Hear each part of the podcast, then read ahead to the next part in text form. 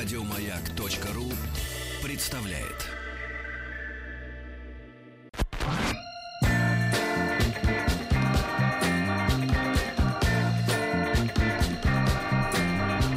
Сергей Стилавин и его друзья на маяке. Дорогие товарищи, минуточку. Доброе утро. Доброе утро, Сережа. Я тоже раз, рад очень вас видеть. Я Честно. тоже, я тоже раз. А то и два. Да, здравствуйте, друзья. Сегодня у нас четверг, здравствуйте, Владик. Доброе. Вот. Ну что ж, товарищи, э, вспоминаю мучительно о том, что я вам еще не рассказывал. Я не про себя лично, это не имеет отношения к предмету. Да-да-да. А, о чем я вам не рассказывал? Слушайте, я вам, по-моему, не рассказывал про то, что э, мы в дороге с Рустамом Ивановичем, Так. Когда мы обычно э, путешествуем на автомобиле, вы помните, да, мы э, слушаем аудиокниги. А Потому что, мне кажется, верхом тупости э, слушать музыку, когда ты за рулем, э, например, 10 часов. Ну, может, кстати, с ума, да. Э, Это, во-первых, э, во-первых, сходишь с ума, а во-вторых, это время просто жаль тратить на то, чтобы просто ногой отстукивать э, какой-то ритм, да, это делает дорогу еще более утомительной. И вот мы, так сказать, э, с Рустам Ивановичем э, взяли за правило, ну, я давно его уже взял за правило, я убедил его, соответственно, Ну, прим- тоже взять. взять, э, да, и заправить, а, заправить, а, за правило. Заправить, да. Взять за правило, да, э, читать, э, соответственно, слушать в дороге аудиокнижки и эм, одну из таких книг, которая э, длится 17 часов. На- 17 надолго часов. хватит, да. Да, да, да, надолго. На, на 2-3 хороших таких долгих перегона. Называется она, э, значит, она является бестселлером. Э, Называется она «Сапиенс». э, э, Да-да, вот название. Науч-поп?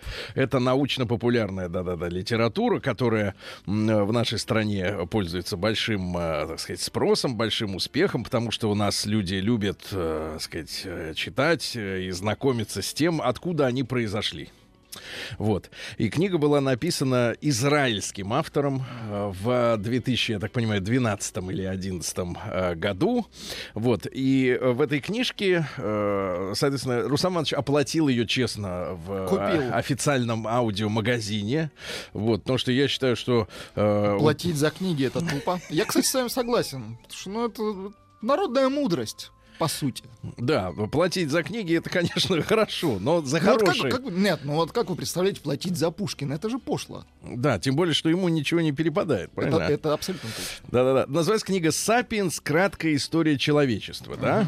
Вот. А, там история такая, что э, в книжке э, длиной 17 с лишним часов там приведено несколько достаточно любопытных фактов, которые, ну, могут быть м, интересны, э, сказать, э, публике в- в- сказать, с практической точки зрения. Ну, например, такой факт, я так понимаю, научный, да-да, который был установлен в результате каких-то экспериментов о том, что, э, ну, например, если у вас компания, да, или организация, м, то максимальное количество сотрудников, которые могут быть в таком всплоченном и продуктивном состоянии. Оптимальное количество. Да, ну, оптимальное без жесткой дисциплины, когда у вас есть личное знакомство с ними. Это 150 человек. То есть больше 150 человек уже система не может Non-con- ра- функционировать non-control. на доверии. На доверии, да, к сожалению. Вот. А, кроме того, значит, в этой вот э, значит, книжке, да, э, э, да, давайте я прочту вам текст. Давайте, я вам прочту текст, который я по- подытожил, которым я подытожил прочтение. Все-таки мы заплатили деньги. Ну, не я лично, но ну, Рустам Иванович, да. Да. Так вот, значит, в дальнюю дорогу, значит, взяли э, книгу. М, 17 часов слушали произведение израильского автора Юваля Харрари. Ну, имя вам ни о чем не говорит, понятно. В материале несколько разумных мыслей, в частности о том, что всякое государство и корпорация — это просто фантазия. Ну, то есть, условно говоря, мы с вами верим в то, что существует какая-то э, какое-то государство, да? У него есть свои документы, печати, штампы, но по факту его как бы вот физически не существует. Ага. Оно существует в нашем, э, в нашем Сознании. да, в прежде всего. Да, исчезает это доверие, и виртуальная структура рассыпается. В этом, собственно говоря, секрет всех революций. да, когда критическая масса людей, которые перестают верить в то, что они живут в этом государстве, По ликвидируют, этим правилам согласен. да, ликвидируют само государство, да, и разбегаются милиционеры тут же. Вот. просто режут. Э, э, Не так, чтобы режут, но... Ну, в, но- э, в 17-м резали. Не Да. милиционеров, конечно. но полицейских, Да. да-да-да. А, порой в книге встречаются любопытные факты. Например, о том, что американское государство позволяет финансистам на каждый реальный доллар выдавать в 10 больший кредит. Мгм. Ну, там приводится достаточно интересная финансовая схема, когда в банке лежит, например, сумма денег, да, реально лежит. Ага. А законодательство США позволяет э, ее 10 раз прокрутить. То есть выдать кредиты людям, и как бы деньги-то, вот они здесь, рубль, ну, доллар, например, а десятка виртуальная, она где-то гуляет, да, и вот это... э, Соответственно, этот факт, он является бомбой замедленного действия под э, системой американской. Пирамидальной бомбой. Да-да-да. Но 90% текста, тут уже мы переходим к сути, м, значит, содержит фантазирование о прошлом, обвинение белого человека в истреблении животных и цветных, в убийстве неандертальцев. Да-да-да, белый человек берет на себя ответственность в угнетении женщин и детей, а также гомосексуалистов. Вот. А, кстати, писатель открытый гей, ре- регулярно вставляющий в писанину сентенции о своих правах. Да. При этом автор втирает, что эволюция строится на естественном отборе и на целесообразности. Мол, у жирафа шея отросла для того, чтобы дотягиваться до верхних листьев. Хватает листочка, да. Вот.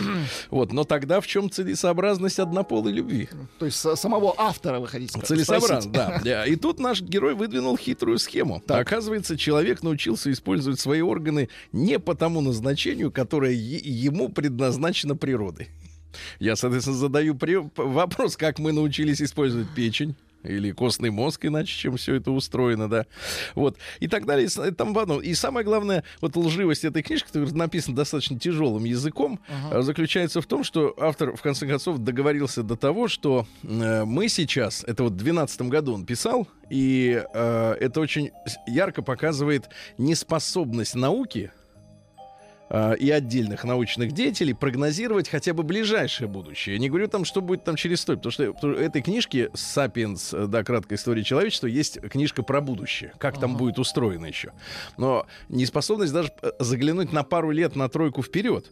Потому что он пишет, что сейчас в мире, значит, сложилась уникальная система правителей-пацифистов, которые никогда не допустят Третьей мировой Войны, войны, да. и вообще военных конфликтов. И мы видим, что сейчас творится в мире, все горит.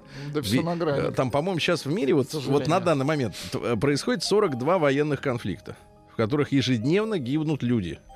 А вот эти вот научные деятели, которые пропихивают мысли о том, что органы у нас начали работать по-другому. Ну, кроме того органа, о котором товарищ говорит, я, в принципе, других Нет, не ну понятно, представляю. что у него все хорошо, он живет, наверное, в таких комфортных условиях, и вот начинает фантазировать про Да-да-да. вот, э, пацифических э, правителей мира. Ну, это Да-да-да. Ну, в общем, э, я хочу сказать, друзья мои, не тратьте ваше время, так сказать, на ерунду.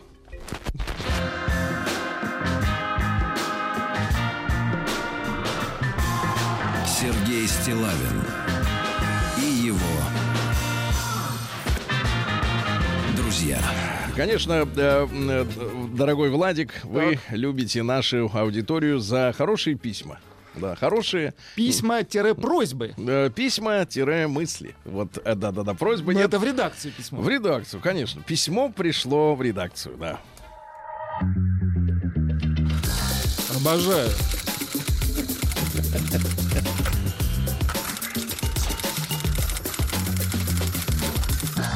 Приемная нос.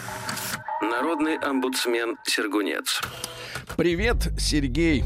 Поклон и респект за эфиры и посты. Ну, когда письмо так начинается, тут, конечно... Хочется читать, я понимаю. Разливается сладость по организму. Подкинуть историю в твои посты про меркантилизм и заточенность на финансовые блага нынешнего поколения детородных мадуазелей хочу. Мгм. Немного о себе. Это важно для дальнейшего повествования. Не бравада ни в коем разе. 34 года. Состоявшийся и состоятельный руководитель управления в крупном банке. Заметьте, это не бравада. Это факт. Да, для жизни есть Сухой. все. Да-да-да.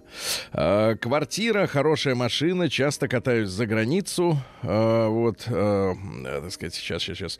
Э, Подтянут и строен. Занимаюсь спортом, выгляжу моложе своих. А куда же моложе-то 34 выглядеть? Дальше же, мне кажется, только в убыток. 33 Дальше 30 начинается бравада, да, Сергей. 33-34 года это оптимально. Ну что, да, а что, в 34 выглядит на 17, что ли? Ну это же глупо. Вот. Залечив душевные раны... А, вот. Год назад развелся с благоверной после 10 лет брака. Да. Залечив душевные раны, вышел на тропу охотника в поисках новой пассии с целью создания ячейки общества и рождения детей. От первого брака замечательная дочь. Это тоже не бравад ни в коем случае. В общем-то, и развелся из-за нежелания бывшей продолжать род человеческий. Не хотела снова продолжать. Так вот, начал работать по нескольким направлениям пассии, о которых ниже, о которых ниже, пришли через ВКонтакте. Удивительно, что история у всех одинаковая. Видно, мыслят они шаблонно. Ну, познакомился, общаюсь. Переписку э, э, завожу, мол, пора бы уже и лично встретиться. Барышни уже готовы. А при общении не выдаю все блага, которыми обладаю. Мол, айтишник. Тертый калач. Да. А, Не сдает реквизиты, я бы А, так сказал. Аудитория комментирует. Уберите бра- браваду от моего лица. Да, так вот. Значит, мол, айтишник. Создаю образ специалиста среднего звена. Ну и дело идет к свиданию. Предлагаю пересечься в метро на Октябрьской. Октябрьская. Центр. Это Садовое кольцо. Рядом ЦП... ЦП... Нет, не ЦПКО. Это в другом городе, да. Да, ЦПКО в другом. Нет, рядом э, парк имени Горки парк.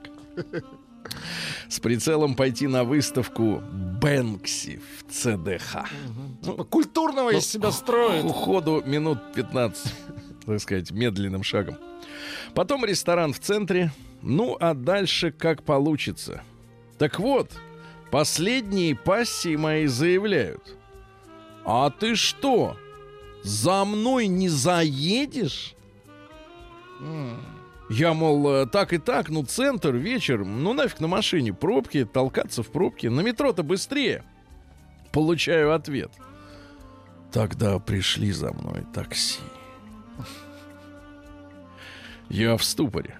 Говорю, мол, зачем ехать на такси с непонятным товарищем? В ответ получаю ответ. Ну, раз не на машине, то и не пойду с тобой никуда. Я, мол, и так. Значит, а, значит, так, мол, и так. А с чем связана такая категоричность? Ответ. Это мой комфорт. А если мужчине не важен мой комфорт, то и встречаться нет смысла. Это, знаешь, вот э, э, перефраз с э, той ситуации, которую мы обсуждали как-то в эфире, когда мужчина, э, значит, э, девушка жаловалась, да, что мужчина э, послал ее, значит, на первом свидании на три знакомых всем буквы зеленых, э, вот, за то, что она пришла на свидание не на шпильках. Не А хочет в кроссовках, да. не хочет его обеспечить, так сказать, комфорт. А тут наоборот, такси, значит, присылать, да? В ответ получаю ответ. В ответ ответ. Ну, раз не на машине, то и не пойду с тобой никуда. Я, мол, значит, чем, да? Значит, комфорт, смысла нет. Говорю, ну, раз нет, так нет. И тут их как прорывает. Так. Получаю кучу объяснений, что настоящий мужчина должен обеспечивать ее комфорт и заботу. А если нет, то и мужик-то ты никакой. В итоге оставил переписку без внимания, поржал и все. А теперь мораль. Сейчас дамы почему-то смотрят на псевдоним ценности и рассматривают мужика как гаранта их комфорта, ничего не давая взамен. Для меня нетрудно отправить такси, приехать на машине, прислать водителя. За, заметьте, мужчина работает начальником управления в крупном банке, у него есть персональщик. Да-да-да. Но принципиально не делаю этого, проверяя даму на меркантильность. И очень понравилась категоричность дам, что если нет такси, так и встреча не имеет смысла. Комично, а ведь девкам 28, там, 30 лет. Откуда берется воспитание э, таких дам? Э, вот, как э, у паразита из мужского кармана. Для меня женщина в первую очередь воспринимается как союзник – как друг, uh как компаньон, как мать наших... Компаньон, который приехал на метро. Да, как... Нет, ну, погодите, а Нет, в чем... ну слушай, ну что он зажал Минуточку. таксо? Ну, на минуту, я понимаю, про машину... Два раза. Про машину промолчим. Да. Ну, таксо-то что за, за это? За... Не, а может, она не к нему поедет? Может, она пере, перебьет Так он же заказывает. Он... Ну, погоди, погоди, погоди. Ты не, не беги. Мать наших детей. В общем, смех, да и только. Вот такая, Серега, история в твою копилку. Всего самого доброго. Жму руку и горек. Значит, э, Игорь, вернее, написано, но это будем говорить так, прямым текстом. Игоряша. Я скажу Игоряша следующим Давайте. образом. Вообще, конечно, это скотство зажимать такси. Я согласен с вами, Сергей. Уж мог бы там 200 рублей бросить. При, привезли бы его барышню. Так нет, нет. Не нет. рассыпались. Но на самом деле я, я э, раз, общался, да, еще там лет 10, наверное, назад, потому что э, богатые состоятельные люди, ну, ну, не богатые состоятельные, те, которые не будут э, жалеть о том, что вызвали, э, так сказать, даме такси, а потом приехало не то. Вот, ну и, и так сказать, и черт с ним. Серьезно, я, я знаю в Москве людей, вот лично, которые э, реально для того, чтобы устроить свою личную жизнь, э, покупали классику «Жигулей» развалину. Для проверки. Ездили на свидания, будучи очень состоятельными людьми, действительно в автомобилях категории дерьмо. Вот, ну то есть ржавые старые э, развалюхи, потому что иного способа отделаться от э, женщин прилипал, которые, соответственно, клюют только на материальные кайфы, соответственно, не, не бывает. Это вот. такое сито, я понимаю. Да-да-да, сито. Но в данном случае то, что человек сэкономил рублей так тысячу. Триста. Ну, такси 300. С каждой. С носа. Вот, я его прекрасно... И Горяша, держись. И Горяша, никаких так. Прием корреспонденции круглосуточно. Адрес стилавинсобакабк.ру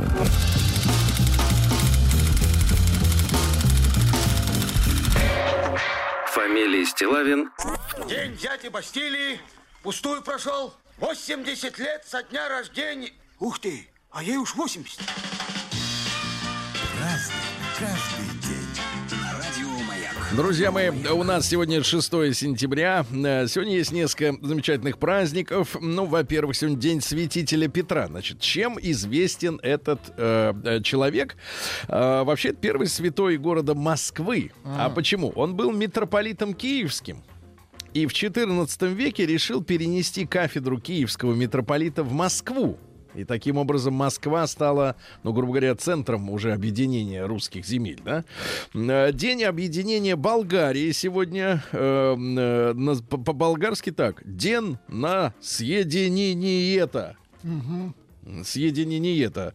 Вот. Ну, короче, в 1885 году Болгария объединилась. Дело в том, что по, по Берлинскому договору 1878 года Болгария была разделена на три части. На княжество Болгарии со столицей в Софии, на автономную область Восточная Румелия, вы знаете, город Пловдив есть ага. такой, да? И область Македония, которая оставалась частью Османской империи. Ну и национальная доктрина молодого болгарского государства дала свои плоды, и под напором народных масс в Восточной Румелии началось восстание, и вот 6 сентября 1885 повстанческие отряды под предводительством Чардафона, Чердафон. Чердафон. А что за чел? Да чердафон. А кто возглавляет это восстание? Нет, да. есть Черномор, да, есть вот Чердафон. Да-да-да. Ну, короче, вошли в Пловдив и вынудили местного правительства сдать свои полномочия временного правительства и объединиться с остальной Болгарией. Но и, как вы понимаете, Македония до сих пор является так называемой самостоятельной страной.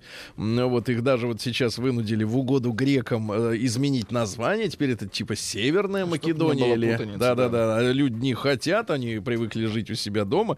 Да. Ну и и сегодня русский народный праздник Евтихий-Тихий. Ну, два раза. Э, День должен быть тихим, безветренным, иначе может осыпаться льняное семя. Э, В первую неделю сентября семена льна как раз дозревали. Золота, Да, да. важно было успеть э, собрать их. Если же сегодня шел дождь, это предвещало сухую осень и хороший урожай на год грядущий, но что-то сегодня не ожидается. Дождя нет. Праздник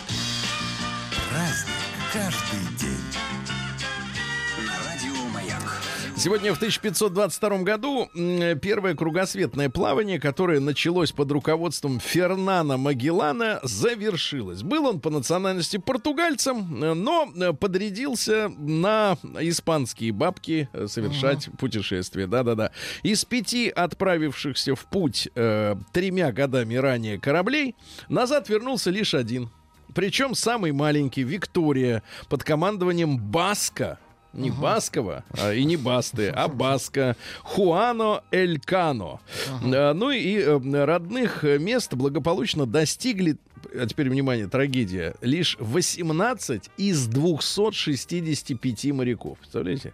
Вот сам Магеллан погиб э, годом ранее на филиппинском острове Мактан. Но он решил вмешаться, дурачок, в междуусобную войну одного короля с другим. Одного звали Хумабон, а другого Лапу-Лапу. Ну, ему отгрузили в результате. Вот, да? он говорит, давайте я вас разрулю. Он говорит, сначала мы тебе башку отрежем, а потом будешь рулить, да. Ну и таким образом, да, соответственно, э, вот и, и погиб. А те в 18 приехали, говорят, а мы, говорит, вокруг света обошли, а те говорят, а покажите видеорегистратор, а его нет. А его не было еще, Да, и да. как-то с недоверием отнеслись к людям, да. В 1660... В 1666 родился Иван V Алексеевич. Это один из наших государей. Значит, э, в нашей рубрике, которая называется, а, так сказать, э, Русь, да, как называется про Русь? Истоки. Истоки, да. Русь, истоки, да, это название уже как-то давно ее не было в эфире, да. Русский мир исток. Правильно, русский мир исток. Так вот, э, мы, соответственно, говорили о временах правления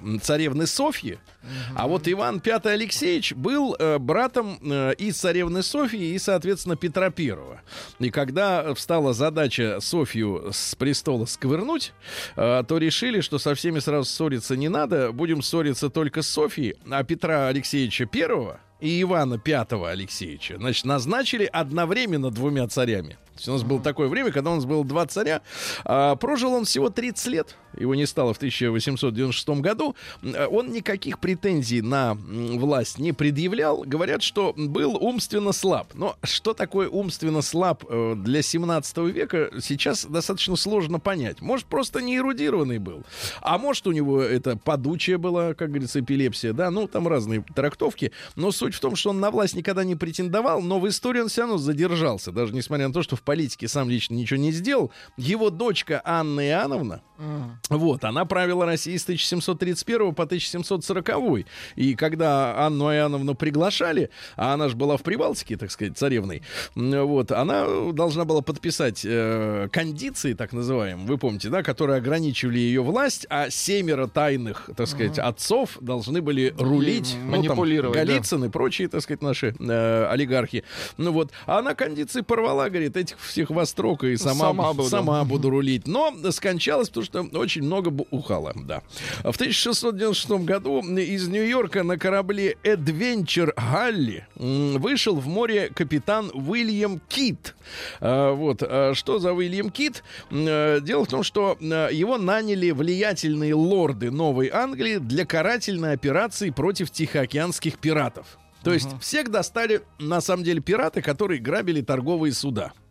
И тогда пригласили капитана Уильяма Кида, вот, чтобы он э, таких э, замечательных пиратов, как Томаса Тью, Джона Ирландца, это уже кличка, э, Томаса Вейка и Вильяма Обманщика, Обманщик. Обманщик, это по-английски, да? Вот. Ну, соответственно, чтобы он всех их э, рас- расфигачил, да, в океане. Он получил самый новый корабль, галеру-фрегат быстроходную, м, которая была снаряжена при помощи членов правительства э, Новой Англии. Они скинулись, дали очень много денег. Ну и предполагалось, что Кит будет проводить операции на французских торговых путях. Грабить сам заодно французов и пиратов. Вот. А деньги, соответственно, отдавать своим благодетелям. Э, Вот. э, Свои крыши. да-да, у корабля, которым командовал Уильям Кит, э, было 34 пушки, э, 150 человек команды. Команду набирали в Лондоне, доукомплектовали в Нью-Йорке. Ну и, соответственно, вот они вышли на охоту, взяв курс на мыс Доброй Надежды. Это оконечность, соответственно, у нас Африки, да, нижняя. Но, однако, предприятие оказалось настолько мало прибыльным, что уже через год на корабле Кита вспыхнул бунт. Э, Товарищи матросы сказали, слушай, чувак, Где чё- бабки? что-то нет золота, нет бабла, да, дай рому. Э, И экипаж требовал начать грабеж первых попавшихся кораблей. Давайте грабить не пиратов и французов, а, А вообще всех. всех. Да-да-да, независимо от флага. Ну, короче говоря, подавил Кит сначала бунт без кровопролития, но когда вскоре им попалось судно под голландским флагом, а Голландия была союзником Англии, Мятеж опять вспыхнул, те выходят на это, на, ну, э, как там называется, на нос. Ну, Говорят, давай грабить их. И в этот раз Киду при поддержке верных ему офицеров пришлось уже применять силу. Было убито несколько зачинщиков бунта во главе, э, так сказать, с э, командующим артиллерией. И только через пару месяцев ему улыбнулась и да- удача, когда на горизонте наконец показались французы. И тут-то люди, соответственно, и Оттоптались. воспряли, да, они, значит, э, грабили, насиловали, убивали. все с удовольствием, Сергей. Да-да-да. И вот он, э, кстати говоря, сам капитан Уильям Кит был казнен в Лондоне в мае 1701 года. За пиратство. Вот, первый раз оборвалась веревка. Вешали дважды, как декабристов некоторых, да. Вот, затем его тело уже мертвое по- поместили в железную клетку и вывесили над рекой Темзой, где оно висело, а теперь внимание про английское милосердие, 23 года. Как предупреждение будущим потенциальным пиратам. Потому что он э, действительно согласился с командой, в конце концов, они начали грабить и своих. Вообще всех. Мгм. Да, ну вот, а, а инициатором этого всего похода, как вы понимаете, были английские лорды. В 1715 году государь-император м, Петр I издал указ о запрещении в дальнейшем традиционной казни в кипящем котле с маслом. Ах, вот оно что. Да, ну все, вот теперь гуманно все. Да, в 1729 году Мозес Мендельсон родился. Это немецкий философ-идеалист, ну, внук его стал композитором, Композитором, под который, родственник. под который победно маршируют женщины, ведущие на убой. На эшафот, Сергей. Да, на эшафот в ЗАГС ведут мужика. Значит, а что касается Мендельсона, то он был, его называли германским Сократом. Вообще он был экзегетом. Это как? Э, ну вот, не экзибитом, а экзегетом. Это человек, который толковал библейские тексты. То есть к нему приходили люди с непонятками. Вот скажи, а вот тут вот Это о написано... чём, да? а он, значит, и объяснял, да. Ну и, кстати говоря, он считался немецким философом, но в итоге он положил начало Хаскале. Это э, еврейское просвещение в Европе. Дело в том, что евреи жили очень обособленно. У них были свои, так сказать, школы, да, но они не старались, э, значит, растворя, ну не растворяться, Интегрироваться. интегрироваться, да, ну хотя бы, так сказать, социально, экономически, вот. А он говорит, давайте будем интегрироваться, да, и, соответственно, добиваться своих прав. Вот. Он утверждал, что э, христианство это религия веры, а иудаизм религия дела. Ишь ты. Вы Куда клонят? Вы на какой платформе стоите? Я, я на вашей. Ну, в общем-то, не, не дурно, не дурно. В 1766 году Джон Дальтон родился. Ну, какой? Долтон по-английски, конечно. Английский химик и физик. Папаша его был ткачом. э, ткачом не просто ткачом, а ткачом-квакером. Ну, вот как у нас были рабочие коммунисты, а, а, не просто там слесарь, токарь, да. Вот это ткач квакер. А, пошел он в школу только в 12 лет, до этого нормально жил, отдыхал культурно. Ну и впервые описал дефект зрения в 1794 году. Ему было 18 лет человеку, бы- а нет, 28 лет ему было. Описал дефект зрения, который получил название дальтонизм. Это когда некоторые цвета человек видит, А, некоторые нет, да. а с некоторыми не согласен. Вот, э, да. Ну и, кстати, провели исследование сохранившегося глаза Джона Дальтона. Так. Совсем недавно, в 1995 году. И выяснилось, что он страдал, сам страдал редкой формой дальтонизма. Это называлось дейтеранопия. Значит, а в этом случае глаз не улавливает свет средних длин волн. Ну и, значит, э, кроме фиолетового и голубого, он мог распознавать только желтый. Вы представляете? Он не видел да. зеленого, не видел. Вот как пчела смотрел на мир-то. Вот я видел, значит, как-то научно-популярный фильм показывали, как кто видит. Ты знаешь, что собаки видят черно-белое все?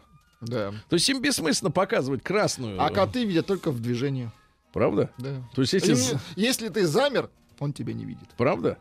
Это, это очень хорошо. Очень. Я возьму на вооружение. Отлично. В 1808 году Абд Аль-Кадир родился. Это герой алжирского народа и полководец, и поэт.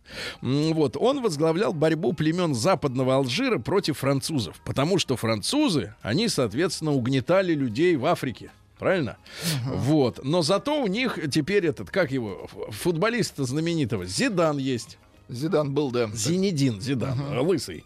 А Он головой дрался обычно. Вот. Ну и, соответственно, остаток жизни провел, к сожалению, в, в заточении. Это тоже. И да. это тоже. Мгм. В 1828 Александр Михайлович Бутлеров родился, химик-органик. Ну, один из тех людей, кем мучают наших э, детишек, школьничков вот в школах на уроках э, химии. Менделеев, кстати, Дмитрий Иванович, да-да-да, предложил ему кафедру химии Петербургского университета, дал ему следующую рекомендацию. Александр Михайлович Бутлеров, один из величайших русских ученых. Вот, кстати, он издавал труд по пчеловодству. То На есть минуточку. всег-. Вот как великого человека отличить от карьериста? У великого человека обязательно должно быть хобби, никак не связанное с его непосредственным ремеслом. Вот, например, он дальнобойщик, а увлекается гравюрами. Нет, гравюрами занимается, а увлекается дальнобойщиками. Ну вот, это вы как перевернули, конечно, да. А, Его брошюра «Как водить пчел» Водить, Водить. как водить пчел, пчеловод, водить. Ну, пользовалась очень большим успехом и до сих пор. И если наши уважаемые фермеры хотят почерпнуть знания о пчелах, то вот Бутлеров к вашим услугам. День дяди Бастилии пустую прошел. 80 лет со дня рождения. Ух ты, а ей уж 80. Разный, Друзья мои, сегодня у нас 6 сентября. В 1860-м Джейн Адамс родилась. Американская пацифистка. Ей даже выдали Нобелевскую премию мира в 1931 году. Ну, какие у нас есть лауреаты Нобелевской премии мира? Горбачев? Боб Дилан. А, нет, не Нет, Нобелевская. нет, не надо. Тот- тот Обаме, за писателя. Обаме, Обама, ну, да. в кредит за бомбардировки дали тоже, да. Клинтону дали, не помню. Надо дать человеку, но все-таки столько дел, дело, дело мира так Дадут продвинул. жене. Да. Так вот, короче, была удостоена премии Нобелевской как подлинный делегат всех миролюбивых женщин мира. Короче, она за что это получила-то? Тогда еще все было нормально. Орга- Она организовала в Чикаго детские ясли. Дело в том, что промышленности нужны были новые руки. Где их взять? У, баб, у бабс. Вот. Но, соответственно, чтобы женщина могла э, идти работать, нужно было, чтобы дети были пристроены. Ну, да, за- занялся детьми. Вот. Ну и, соответственно, она организовала для женщин э, и пансион для молодых работниц, да, и художественную студию. Ну, в общем, за, за заслуги получила премию. В 1869-м Феликс Залтон родился. Но это он так себя называл. На самом деле он был Зигмундом Зальцманом. Да. Ну, австрийский писатель и журналист. а, Он придумал олененка Бэмби. Который стал королем леса, хотя бы знаем, что король леса это медведь. Но это у нас, у них э, э, лев должен быть, да. Но, Кстати, в 1936 году лично книгу запретил Адольф Гитлер, Это почему? потому что олень А, понял. не может быть, Быть, королем да. леса. Но не, это- Такой это- национальности, я это понимаю. об- об- Оль- Олень не может Слушайте, быть... ну ничего личного, Владик. В 1800 абсолютно, Да, абсолютно. В 1876 году Джон Джеймс Рикард Маклеод родился. Это шотландский физик, э, который открыл инсулин. Очень Мгм, важная очень история, да. Что полезно. В 1880-м Александр Васильевич Шотман родился. Это большевик. А теперь внимание, что он делал? Он держал связь с Лениным в разливе. Держал связь. Ну, Ленин был в шалаше, тусовался в 17 году летом в разливе, да. А он держал. А он держал, да. Его, естественно, арестовали в июне 37-го. Все-таки дошли слухи, что он держал, с- да. Не только И связь. закончил он традиционно для э, ближайшего окружения Ильича и Троцкого.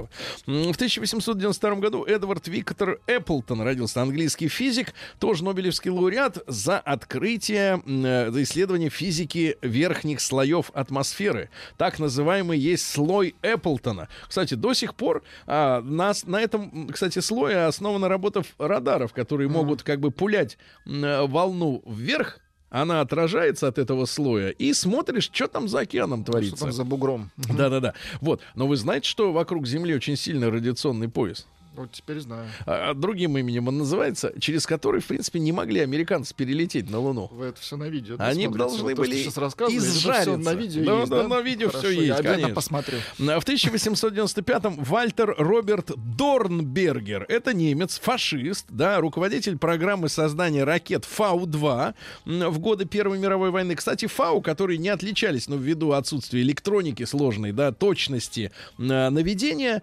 э, тем не менее, ее можно считать первой космической ракетой, потому что высота траектории была 100 километров. Она вот взлетала вверх, да, и оттуда падала уже, соответственно, на Лондон. Они бомбили этими ракетами Лондон. А, вообще, три с лишним тысячи запусков было произведено. Интересно, что после войны этого человека, ну, фактически выкрали, а потом и заставили Изъяли. работать на себя американцы. Но Он участвовал в программе э, кораблей челноков, ну, то есть вот эти все челленджеры, Колумбия, все эти дела. Но самое интересное, что 70 лет назад, в 1948 году, именно Дорнбергер первым выдвинул идею разместить атомную бомбу на околоземной орбите. Это он был. Сволочь Чтобы какая. она там болталась. Мгм. И в Если нужное, что, а да. в нужное время, значит, соответственно, ну, И- э, там сил, силы есть, ума не надо. Ну, подтолкнуть чуть-чуть, и она, соответственно, должна была м, шарахнуть куда надо. В 1901 году, во время панамериканской выставки в Буффало, анархист Леон Чолгаш, ну, понятное дело, из м,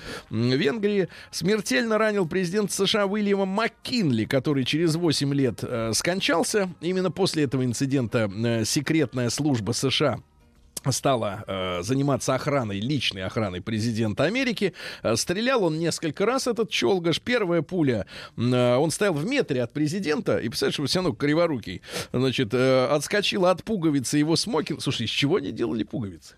Что от пуговицы отскакивала Из металла, из пуля. Да, а сейчас ты видел пуговицы? Да их нет у половины людей. Да, конечно, люди вообще стыд потеряли. Ну вот, а вторая пуля попала в живот. Ну и, соответственно, вот он бедный 8 дней промучился и все. А в 1908 году Владимир Александрович Котельников, наш выдающийся радиотехник, родился и академик. Эм, Он создавал до войны связь, аппаратуру связи для линии Москва-Хабаровск. А вообще после войны он занимался космосом и за радиолокацию Венеры, Меркурия, Марса и Юпитера ему вручили Ленинскую премию. Великий мужчина. Льюис Эссон э, в 1908 году родился. Это английский физик-экспериментатор. Но Он создал первые кварцевые часы. Сегодня, собственно говоря, без кварцевых часов невозможно себе представить человека. С точным временем, да. Да, а и атомные часы тоже придумал. А вы знаете, что в космосе атомные часы идут медленнее? Это уже сейчас не прикол. Реально медленнее. То есть вот наши космические аппараты, которые летят где-то там э, уже, а там реально замедление времени происходит. Представляете? Это ж страшно. Ну, почему, почему страшно? Хорошо. Ну, там медленнее, да. А, В 1936 году сегодня учреждено почетное звание «Народный артист Советского Союза». Ну, первым э, товарищ Станиславский был награжден, который э, не верил ничему. Вот, Немирович Данченко до, до Вместе кучи. с ним, да. Да-да-да. Ну, последними, вы знаете, были Пугачева и Янковский. Э, Вот, в 1937 году Геннадий Федорович Шпаликов родился, наш э, поэт и киносценарист. Ну, вот «Я шагаю по Москве» — это его э, ра- Шикарный, работа, да-да-да. К сожалению, м, вот, он э, спился. Вот, в свое время, ну, от того, что ему было э, плохо жить, как бы, не давали раскрыть таланту, да. Вот такие строки. «Я с псом разговаривал ночью». С псом? С псом, да. Роджер Уотерс родился, бывший лидер Пинк Флойд сегодня. Да, разругались они. Уважаете вы группу Ну, хорошая группа была, да. С хорошая. Гилмором разругался, тут тоже хороший. Тоже не надо было ругаться, конечно, да. А Сегодня в 59 году первая кукла Барби была продана компанией Mattel. То есть вот сейчас, И конечно, все громче слышен голос э, ч- правильного человека о том, что такими женщинами не бывают, такие талии и бедра это только после хирургического вмешательства, да. Ну и сегодня вспоминаем, наверное, добрым словом Долорес О'Риордан в 71 году. Она родилась, это вокалистка группы Кренберис, которая при невыясненных до сих пор обстоятельствах обстоятельствах, да. а, В январе этого года скончалась в гостинице. Она приехала в Лондон на запись новой песни и что-то как-то вот подумерла. Да. Значит так, вас поправляют, Сергей. Во-первых, э, Гитлер не запрещал оленя, а, напутали про котов, и жаль, что отменили казнь фри.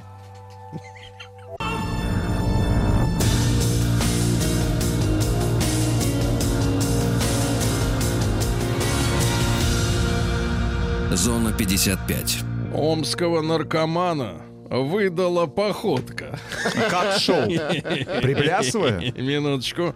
Он плыл. 23-летнего Амича выдала походка. А, В 17.50 на улице 20-й линии его остановили росгвардейцы. На руках у него имелись следы с характерным запахом конопли. А, а при себе он имел сюрприз. Свежесорванная марихуана. Вот так вот. Походка выдала. Был.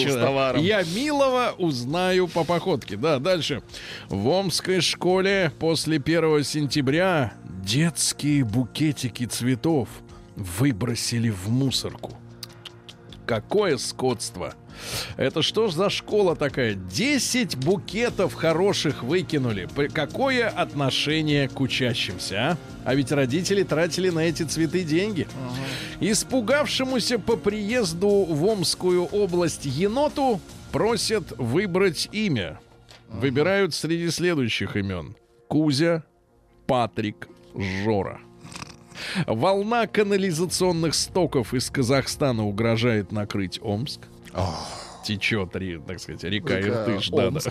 Да-да-да. Из Казахстана. Омская колония строгого режима получила крупный заказ на пошив обуви на 18 миллионов рублей, Рустам Что за обувь Это будет шить колония? лабутаны. Не лабутаны. Да, и, наконец, пару сообщений. Во-первых, на феминистку из Омска завели дело за посты, которые возбуждают ненависть к мужчинам до пяти лет э, по статье 282. Разжигает. да. Да, ну и, наконец, Амич сломал почтовые ящики, чтобы припереть дверь в подъезде, чтобы она не закрывалась, когда он ночью хотел выйти в магазин. Оригинально.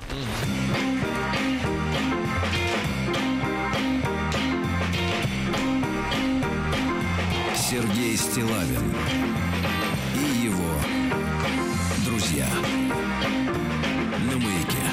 Давайте из приличных э, новостей. Э, в России, к сожалению, исчезает одна из женских профессий. Э, Министерство науки и высшего образования России подготовило новый приказ, согласно которому из перечня профессий исчезают стенографистка и секретарь-стенографистка.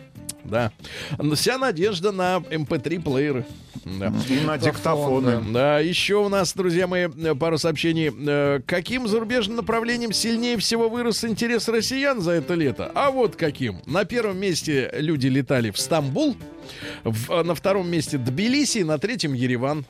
Вот куда летают наши люди. Ну и, наконец, жители Екатеринбурга возмутили лавочки в форме гробов. Новые скамейки. Есть фотография? Конечно. Вот она. Спасибо. Да, на новые скамейки, установленные на набережной реки, и, э, реки Исети э, в Екатеринбурге, стали предметом бурного обсуждения. Недовольные люди считают, что лавочки очень уж похожи на гробов, на, на гробы. Они над нами стоят, как на похоронах, извините, говорят люди. Недовольны. Наука и жизнь. Ну что же, ученые назвали неожиданную пользу брака. Никто уже не надеялся ее обнаружить, но обнаружили. Оказывается, что женатые люди в пожилом возрасте правильнее питаются. Женатые. В пожилом. Дожить. Не дожить, а жениться в пожилом. Хорошо. И питаться хорошо. А Правильно. вы, Да. а вы правильно А вы, я не пожилой. Не пожилой? Конечно. Не Это ва- бравада, Сергей. Нет, не Конечно, волнуйтесь. бравада. Посмотрите Конечно, на себя в бравада. зеркало. У кого брови седые? Сергей. Да. У вас. Нет, у меня брови блонд. Дальше. Вы У- используете краску? Кр- Крем-краску для... да. Бровей. А, да, У Моны Лизы выявили проблемы со щитовидной железой. Оказывается, да. Некоторые принимали ее за кадык, а, вот, но оказывается все-таки железа.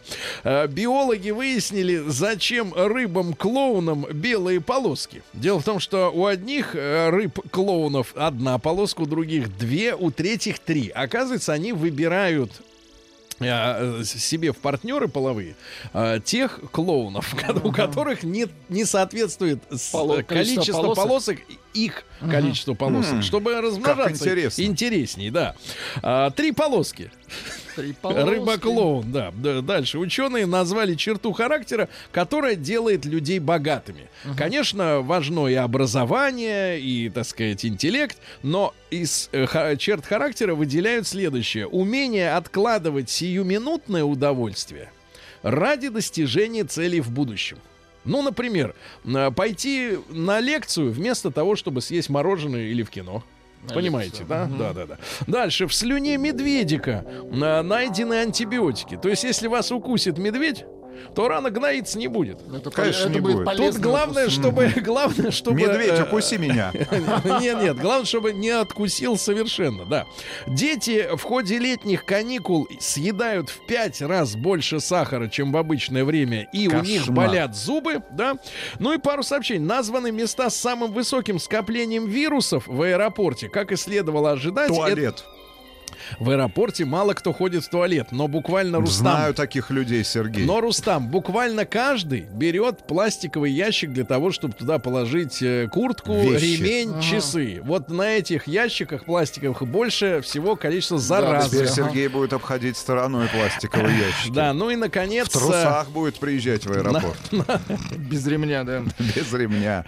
Вы знаете, что Сергей... ремня. Вы знаете, что Сергей обходит рамки в аэропорту? Да, знаю. Потому что они его облучают. све- сверху обхожу. Ну, потому что вы фольгу не любите. А теперь внимание, Рустам. Вам предстоит восхождение Да, на гору. да. Совсем скоро. Значит, там холодно. 5600. Так вот, смотрите, на память человека очень плохо отражается именно холод. Нельзя отмораживать голову. Есть у вас шапка? Теплая. У него только из фольги шапка. Новости Мне бы волосы Сергея, Да, конечно. минуточку. А в Они бы Швеции... грели мою Ну, голову. ну, давайте, капитализм. А чего нельзя делать у капиталистов? А В Швеции белорусский хоккейный клуб обвинили в краже шампуней, чайников и полотенец из раздевалки после встречи в рамках Лиги Чемпионов. Да просто люди прибрали за собой. Конечно. всё, конечно. А бывшего короля Бельгии, как звучит, бывший король Бельгии. А может король вообще уйти как-то вот так вот на пенсию? Наверняка может. Не пустили в английский бар, нет, в итальянский бар из-за того, что король был в шортах. Дальше. Обиженный жених в США э, пять лет судился с бросившей его девушкой из-за обручального кольца. Он пытался вернуть кольцо с бриллиантом. Ему через пять лет все-таки удалось вернуть ценность. Это наша большая победа над феминизмом, друзья мои. А, Британец спасся бегством от поймавшей букет невесты подруги. Очень Трус. мало- Не, молодец, хорошо бегает. А, Украинские коровы начали бежать в Беларусь. Вот, даже коровы бегут, да. А Школьник в Таиланде случайно встретил папу на экскурсии в тюрьме. Бабушка рассказывала ему, что папа уехал в командировку, он Как летчик. школьник оказался на На экскурсии в экскурсии, тюрьме. а у них там учат детей э, Э, Будущему. соблюдать законы, водя по местам не столь отдаленных, да. Власти Франции будут пускать на гору Монблан не более 214 альпинистов в день. Лезут как черти. Ну, Как муравьи, конечно. Вам-то попросторнее будет, да. Филиппинка вышла замуж за любимого на похоронах его же. Ну, потому что не такие чувства сильные, да. Ну и пару сообщений. А, В Австрии обнаружили кенгуру. Ну, теперь и Австрия, и. Австралия одинаковые, да. И э, в популярном э, у туристов э, городе Флоренции э, туристам запретили есть на улице. Штраф По- 500 евро. Да.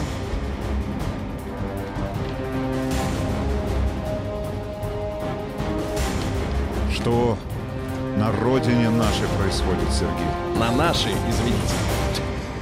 Россия криминальная. А на Кубани мужчина угнал трактор, чтобы отвезти в ковше девушек домой. Романтик. Это очень хорошо, да-да. Пьяный житель Вологодчины. Вологодчина. а, Угнал автомобиль с пьяным пассажиром в салоне у пьяного водителя. А, Значит, в сауне Москвы обокрали автора песен Киркорова. Минуточку, тут это Как- Как интересно. его можно А что украли? Слова из песен Киркорова? Или нет, музыку? нет, деньги за слова. За слова Ну, смотрите, поэт-песенник парился в сауне Москвы. Уже смешно. А с кем парился? Да, Да да, да. какая разница? Да-да-да. Очарованного тюремщика осудили за то, что он проносил в СИЗО духи и золото для клофелинщицы. Да-да-да-да-да. Квартирный вор нарвался на пенсионерку с тряпкой вонючей и пожалел. Грабитель с игрушечным пистолетом напал на москвича. Да, московские полицейские задержали жителя Беларуси за продажу 10 тысяч блоков поддельной жевательной резинки, от 10 которых тысяч блоков. портились зубы. Да, на берегу Черного моря туристы обнаружили крокодила. Крокодила, да. Вы осторожней в Сочи, Сергей. да, посетительница семинара Тони Робинса подала в суд на организаторов с требованием вернуть деньги. Наконец-то. Верните 500. Наконец, говорит, не стало умнее после этих самых... И счастливее. Да-да-да. Отбивался ножом и корзинкой. Сборщик ягод выжил в схватке с медведем. Не хотел антибиотиков получать, да? Вот, от слюны. В Липецке, это, извините, плохо. Москвич вынес из квартиры рязанца миллион, три шубы и элитный алкоголь. Так. Вот такие, ребята, новости в России. Да.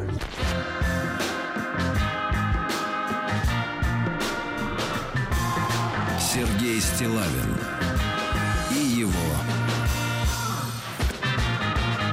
друзья. Ребятушки, а, огорчающая новость пришла, кстати, из Омска. Да, вот Владик аж поперхнулся, да. Так вот, в стране, ребята, в два с половиной раза и, кстати, лидирует по количеству э, заказов этой услуги Омск. Омск, а кроме Омска и Питер, и Москва, и Ростов, и Уфа, и Казань, и Новосиб, в общем, вся страна, и Тюмень, и Краснодар в два с половиной раза вырос спрос э, неожиданно на услуги профессиональных забирателей. Забиратели, они же автоняни. Короче говоря, э, ребята, э, ребенок, он как бы в школе. И вроде надо платить и за образование, и за кружки, и за все остальное, но и нужны еще сопутствующие услуги на содержание ребенка. А, забиратель после школы, Логистика. автоняня, который его куда-то возит в кружки и так далее. Давайте мы поговорим о стоимости ребенка вот, в плане сопутствующих услуг. А, э, э, М1 на номер 5533 вы платите вот за все эти дела, за забирателей, за автонянь. М2 нет, сам вышел из школы, пошел, нормально, компас есть, GPS работает, на ГЛОНАСС. А, И большой разговор, за что а, приходится вам платить, сколько это стоит и насколько велико качество услуги. Плюс 7967 103 5533, сразу после новостей ваши звонки.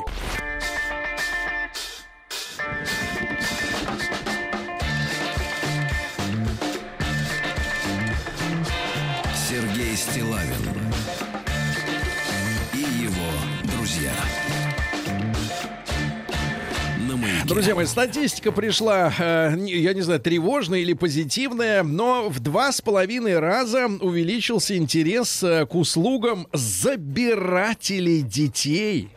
И автонянь. Да, ну есть люди, которые забирают пешком, есть, которые забирают на автомобиле, это автоняне. Мы сегодня говорим о... э, Доп. ну, услугах. давайте так вот, назовем громко эту, эту программу. Почем дети? Да, потому что вот, э, не, серьезно, ну а что, извините В меня. хорошем смысле В хорошем смысле. Либо мы, э, надо же представлять себе, понимаете, это же э, такая не- дорогое удовольствие, это по большому счету, да, нужно рассчитать свои силы, да. Если ты, например, отдаешь, условно говоря, ребенка в элитную школу, каким-то образом пропихнувшись не в своем районе, Соответственно, ребенка туда надо возить, его надо оттуда забирать. Пешком он может спокойно ходить в ту школу, которая рядом с домом находится, в микрорайоне, да, где нет сильного движения и так далее. Можно, в принципе, его спокойно отпускать, да, с чистой совестью. Э, Но если э, вы раскатали губу, чтобы он там в какой-нибудь английской учился или в какой-нибудь дипломатической школе, исторической, там, не знаю, филологической, ческой, вот, это уже надо бабос-то подготовить, да, как бы э, за- заготовить. Значит, ребят, М1 на номер 5533 тратите на вот эти дополнительные, грубо говоря, сервисные услуги. Мы имеем в виду не курсы, не там репетиторов, не, не учебу, а вот, э, вот эти инфраструктуры, связанные с детьми, да. Э, М1 на 055, да, вы на, на подобные вещи тратитесь, М2 нет, ваш э, ребенок и сам перемещается логически. Сколько тратите? Туда- Туда-сюда, да. Ну и большой разговор, действительно, сколько, почем, так сказать, услуги. И какие проблемы? Обязательно указывайте город, да, откуда вы пишете. Ну вот, например, я уже 11 лет автоняне, подтянулись сами, так сказать, Специалисты. да. По 8 часов в день за рулем. 10 месяцев в году без обеда, без выходных. У меня уже третья машина. Все начиналось только ради того, чтобы своих детей успевать возить на их секции и в музыкалку. А потом уже втянулось. Теперь у меня запись подопечных на учебный год уже с весны, пишет Валерия из Санкт-Петербурга. То есть очень у- востребованная Востребованная, услуга. да, ну а услуга. почему? Смотрите, во-первых, вы доверяете ребенка, правильно? Этот Конечно. человек должен быть, во-первых, ответственным, во-вторых, он хорошо должен водить машину, то что, извините меня. Я знаю, чем мы будем там- подрабатывать после 60, Сергей. После 60 у вас сядет, сядет Находясь в, зрение. пред- находясь в Вы предпенсионном машину не возрасте, будете видеть. мы Да. будем автонянями. Да, вы, вас я... Автонянь. 8495-728-7171. Телефон нашего прямого эфира. Пожалуйста, позвоните, расскажите. Есть Пожалуйста. звонок у нас телефонный. Да, давайте. А, доброе утро, как вас зовут? Доброе утро, Сережа. Господи! Доброе Лё- утро, Руслан. Автоняни Доброе утро, Зреутова. Минуточку, минуточку, брат. А тебе спрашивали, где ты был? Where are you? Ты где ж Where are you? In Moscow. работал? Да-да-да-да. Леша, как, Вот. как, как лето-то прошло? Ну, чемпионат мира прошел удачно. С тех пор уже пока- сколько времени-то кануло? Так Лет хорошее помнится долго, Сереж. Бабла накосили красиво. Ага, и отдыхал столько времени, понятно.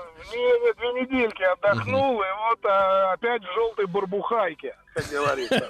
Леш, сколько уходит на ребенка вот на сопутствующие все эти дела? Ну, смотри, Сереж, я был автоняней реально, прям, не понаслышке. Э, В общем, мама э, в районе юго-запада э, по бобру меня вызвала. Так, Вот, это Убер, короче, который, бобер.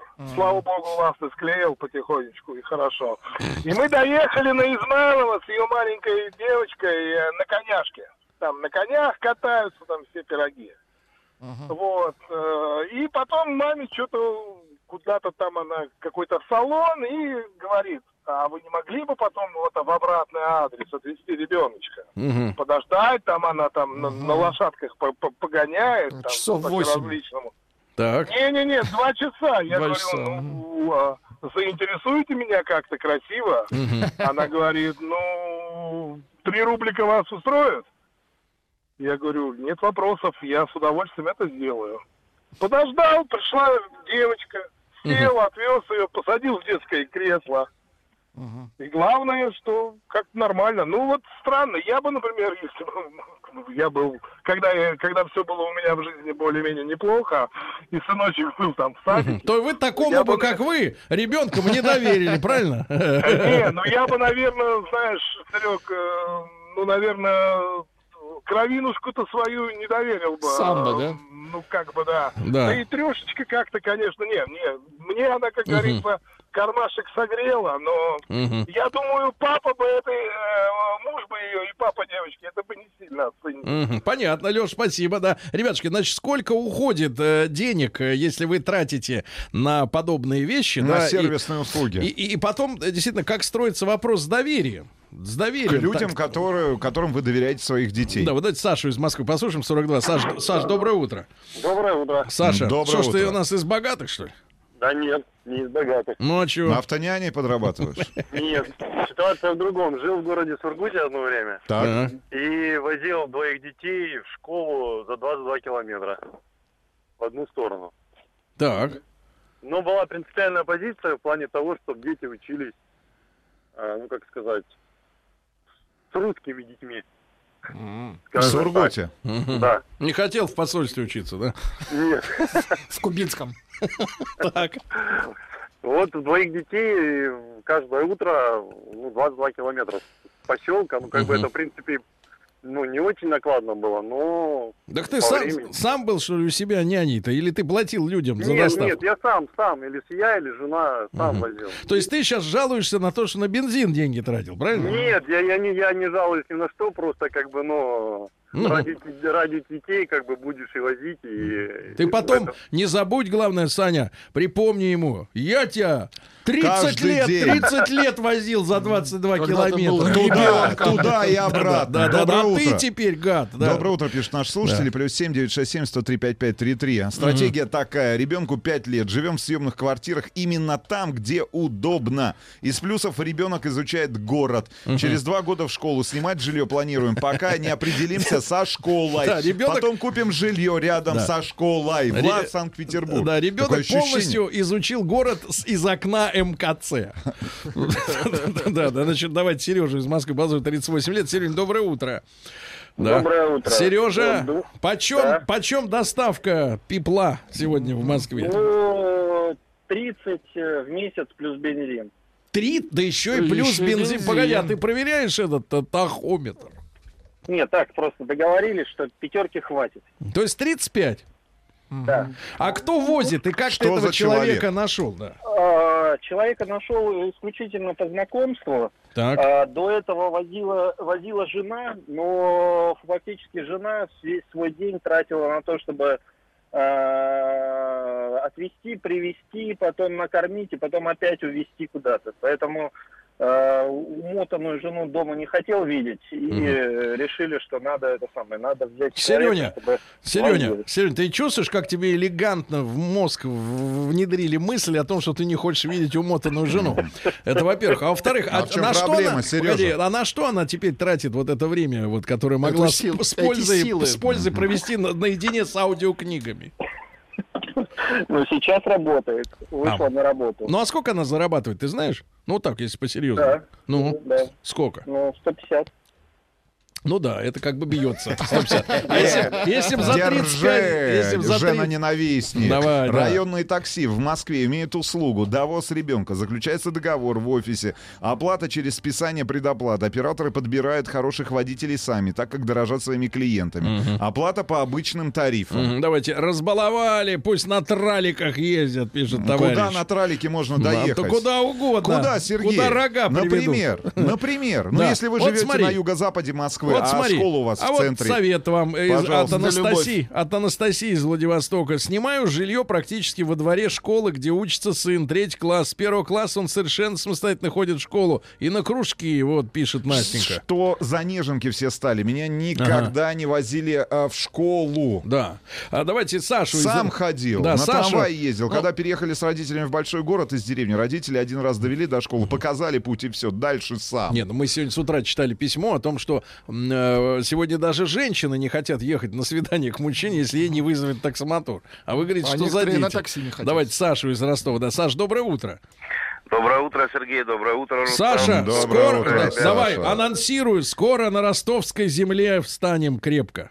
Двумя На ногами. неделю, да? На неделю встанем. А, серьезно? Да, да, да, Да. приедем. Так что, Жди. А, ну будем ждать, будем Всё. ждать. Значит, Саня, Смотрите, почем дети, да, ну, почем? па- пару лет назад я имел неосторожность такую, ну, попробовать поработать автоняне, тоже по знакомству. Очень известного человека и богатого, который на тот момент жил в Ростове. А теперь ну, сидит, что Это ли? баста, что Не, ли? погоди, сидит? Нет, нет, нет, нет, нет, не сидит, уехал из Ростова. Так, просто. так. Смотрите, да. То есть договорились э, по зарплате, ну, по 30 тысяч рублей. Э, Бензин мой. Мгм. Вот как товарищ до этого звонил из Москвы, тоже 30 тысяч платил, я так понял. Но плавно я превратился вот после автоняни в автосиделку, в авто, чтобы с бабушкой побыть, по делам съездить. То есть э, на круг, если минус бензин, выходило 22-23 тысячи в месяц. Так. Так вот я и думаю, как человек, да, там, с таким этим, может, ну, за такие деньги вот детей своих доверять, Мгм. как бы. За 23, да? Да, да, да, да, да. Низко ценит ребенка-то, да? Да, Правильно? да, да, да, да. да, спасибо. Узнавала для сына, сколько будет стоить отвозить ребенка. Нужно было раз в неделю возить из Красногорска. Ребята, это одно из самых забитых направлений-то по, э, сказать, Подмо- ну, в ближайшем... ближайшем под Москвой, но ехать не, не Ну, просто. это Москва. До Лубянки, это вообще, так сказать... Центр. Да, да, да. И обратно в кружок научной лаборатории. Я не знал, что на Лубянке есть научная лаборатория. Есть Это наверняка. Секретное название. Так вот, стоило это 13 тысяч, то есть 4 поездки 13 тысяч. Мне кажется, халява. Ну, с учетом времени, сколько Сообщение будет. от Анны. Пойду мужу счет выставлю на 35 тысяч, а то что-то я измотанная. Выставлю мужа на 35 тысяч. Давайте Вячеслава послушаем. Слав, доброе утро. Доброе утро. Слава, Доброе вот вы утро. доверите своего ребенка какому-нибудь там водителю или водительнице? Мне всегда везло, у меня нету водителя для ребенка, у меня есть водитель для жены. У меня жена никогда не ездила за рулем, я категорически противник того, чтобы подвергать какой-то опасности ее, потому что есть люди, конечно, адекватные, да, ведущие в дороге и во время аварии, есть совершенно неадекватные. Я не готов среди рабочего своего дня, сейчас там у меня такой легкий бизнес-режим, Мгм. достаточно напряженный. Я не хочу, чтобы мне позвонила или плачущая, или разгневанная, или в каком-то там сильном эмоциональном состоянии жена и грузил меня своими проблемами. Поэтому всегда у моей жены был водитель, мне всегда везло, всегда были прекрасно. Сейчас у нас всего третий, вот сколько уже, наверное, лет 30, да, у меня такой вот активность, активной водительской практики. У меня третий водитель. Мгм. Всегда везло, всегда ребята удивительно ответственные. Мгм. Вот сейчас очередной парень, он третий год. Ну, я просто вот кайфую от того, как он смотрит за моим ребенком, он привозит в школу, привозит на секции, помогает ей переодеться, переобуться. М. Если какая-то опасность там ребенку, там, ну, эмоциональном, в эмоциональном состоянии, он всегда поднимется, Мгм. скажет там, Вячеслав Юрьевич там, или моей жене Ирина Викторовна, вот смотрите, я вот сегодня вот та- на, на это обратил Мгм. внимание, она там в машине Мгм. вот так себя эмоционально Вячеслав вела. Юрьевич, а почем такой замечательный молодец-то? 60 тысяч сегодня получает у меня водитель. Он работает 5 дней в неделю, причем он такой он достаточно легкий, да, он практически после трех часов уже свободен. После трех часов... уж- естественно, суббота, воскресенье. Т- 60 тысяч, да, на водителя. Ну, правда, пишут, ой, все, вырубай упыря. Во. Вырубили.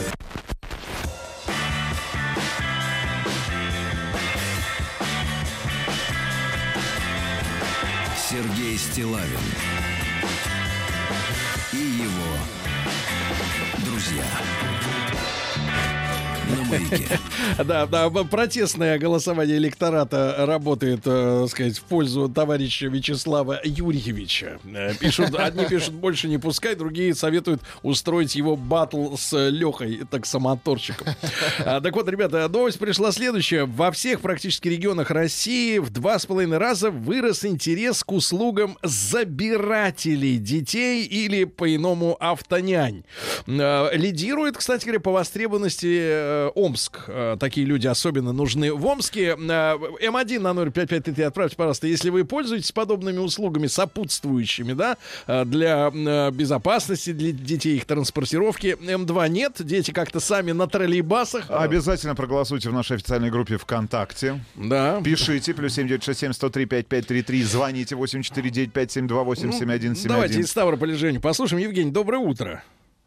Доброе утро, Сергей. Здравствуйте, уважаемые Здравствуйте. ведущие. Я не, уча- не участвую в этих процессах лично, но хотел бы поделиться достаточно интересными э, историями. Историей, которая случалась со мной, когда я был маленьким первоклассником в 1979 году. Так. Я учился, жил на частном секторе, и школа у меня была достаточно далеко ходить пешком. Родители меня отводили в школу только один раз 1 сентября. Я запомнил дорогу и дальше со 2 сентября ходил самостоятельно.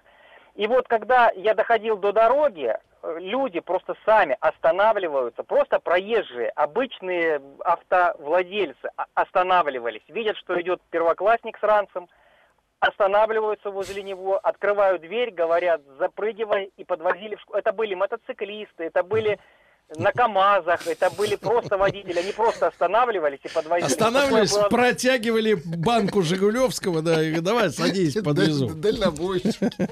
Ну, по крайней мере, такое было время. Это сейчас это как бы трудно даже да. воспринимается. Не, воспринимается А. иначе, давайте скажем так. Воспринимается Да, да, да. иначе. Да, спасибо, спасибо. Мы жили в Омске, в начальных классах в школу водила бабушка, а сейчас в Краснодаре живем, в нашем районе ККБ, первых классов до буквы С. С-класс. Ну, Первый это как Ц. мерс- первый Мерседес. Я в С. Ц. А в 81 году проживал в городе Черепав... в- про- Ц. про- про- проживал в городе Череповце. Я пошел в первый класс. Батяня мой военный, квартиры менялись часто. В связи с чем, в связи с чем заканчивал первый класс в той же школе.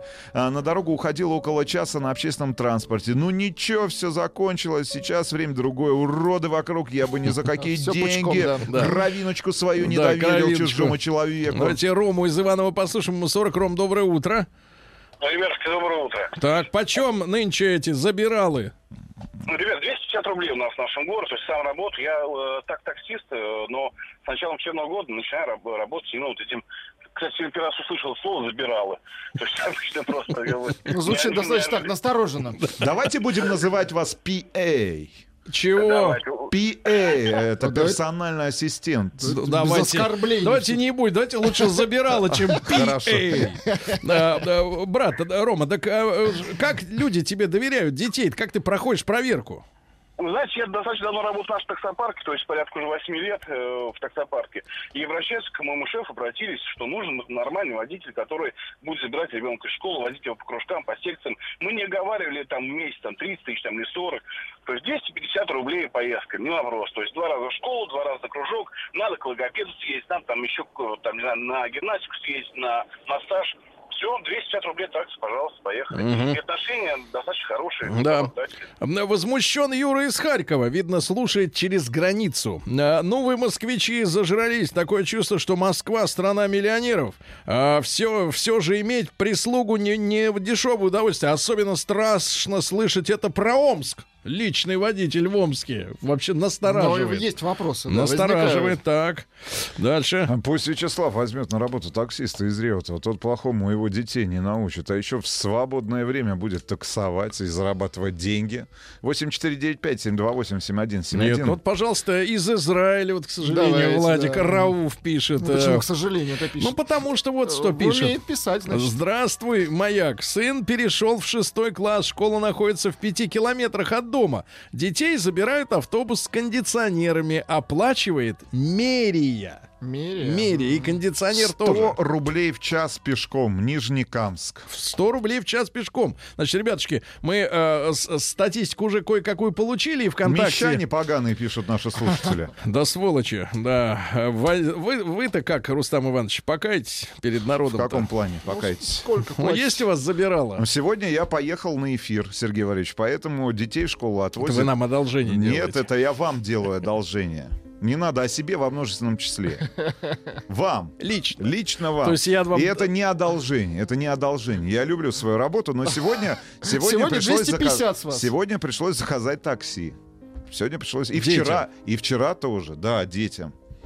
Есть человек, который, да, забирает... Так просто такси или, или человек? Нет, просто такси. Просто такси. Но так иногда случается, что приходится просить знакомых, а, просить родителей, детей, а, с которыми дочь учится в школе, для того, чтобы они довели ребенка до дома. Да нет, ну, к большому сожалению, Москва это не Курган-Тюбе, в котором э, можно из школы было добежать до квартиры, Да нет, ну пообедать можно и было вернуться взять опять на Ишака, урок. правильно? Можно? За 100. Очень смешно. Ну как смешно? Ну пошутил, Но так вы ездили в пошутил. школе-то на Ишаке? А, нет, не ездил. Здравствуйте. Почему? 10 лет работаю автоняней. Зарплата хорошая, но занятость, внимание, 12-15 часов в день. Да. Это сообщение, опять же, из Харькова. У меня жена автоняня для наших детей. Живем мы в деревне, в ближнем замкаде. Школы в деревне нет, общественного транспорта нет. Для ближайшей остановки 1300 метров. Без тротуара, без освещения. В общем, в другом объекте федерации. Поэтому без машины никак не К обходится. Ну, большому сожалению. Да, ну давайте по статистике, Хорошо, товарищи уже. давайте. Что у нас ВКонтакте получается? А вы-то что? У нас 4% по данным э, смс-голосования, 4% всего лишь пользуются вот этими всеми Услугами. услугами. Остальные как-то крутятся. Бабку запрягают или, я не знаю, вот... Или иш- Ишака. Ну, есть выбор. э, ну, либо бабка, либо Ишак. В принципе, некоторые выбирают бабку, конечно.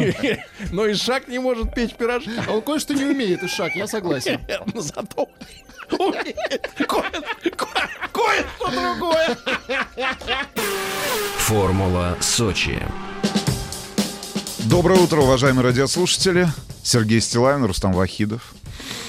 И совсем скоро, уже 27-30 сентября, а, Сочи и российский этап Гран-при Формулы-1. Да, но мы сегодня для вас подготовили специальный разговор, э, и даже под этот разговор отдельную, мой дорогой Владуля, шапочку. Да, Ах, вот этот конечно, разговор. это Конечно. все сразу, все вместе, все. Понятно, Прошу.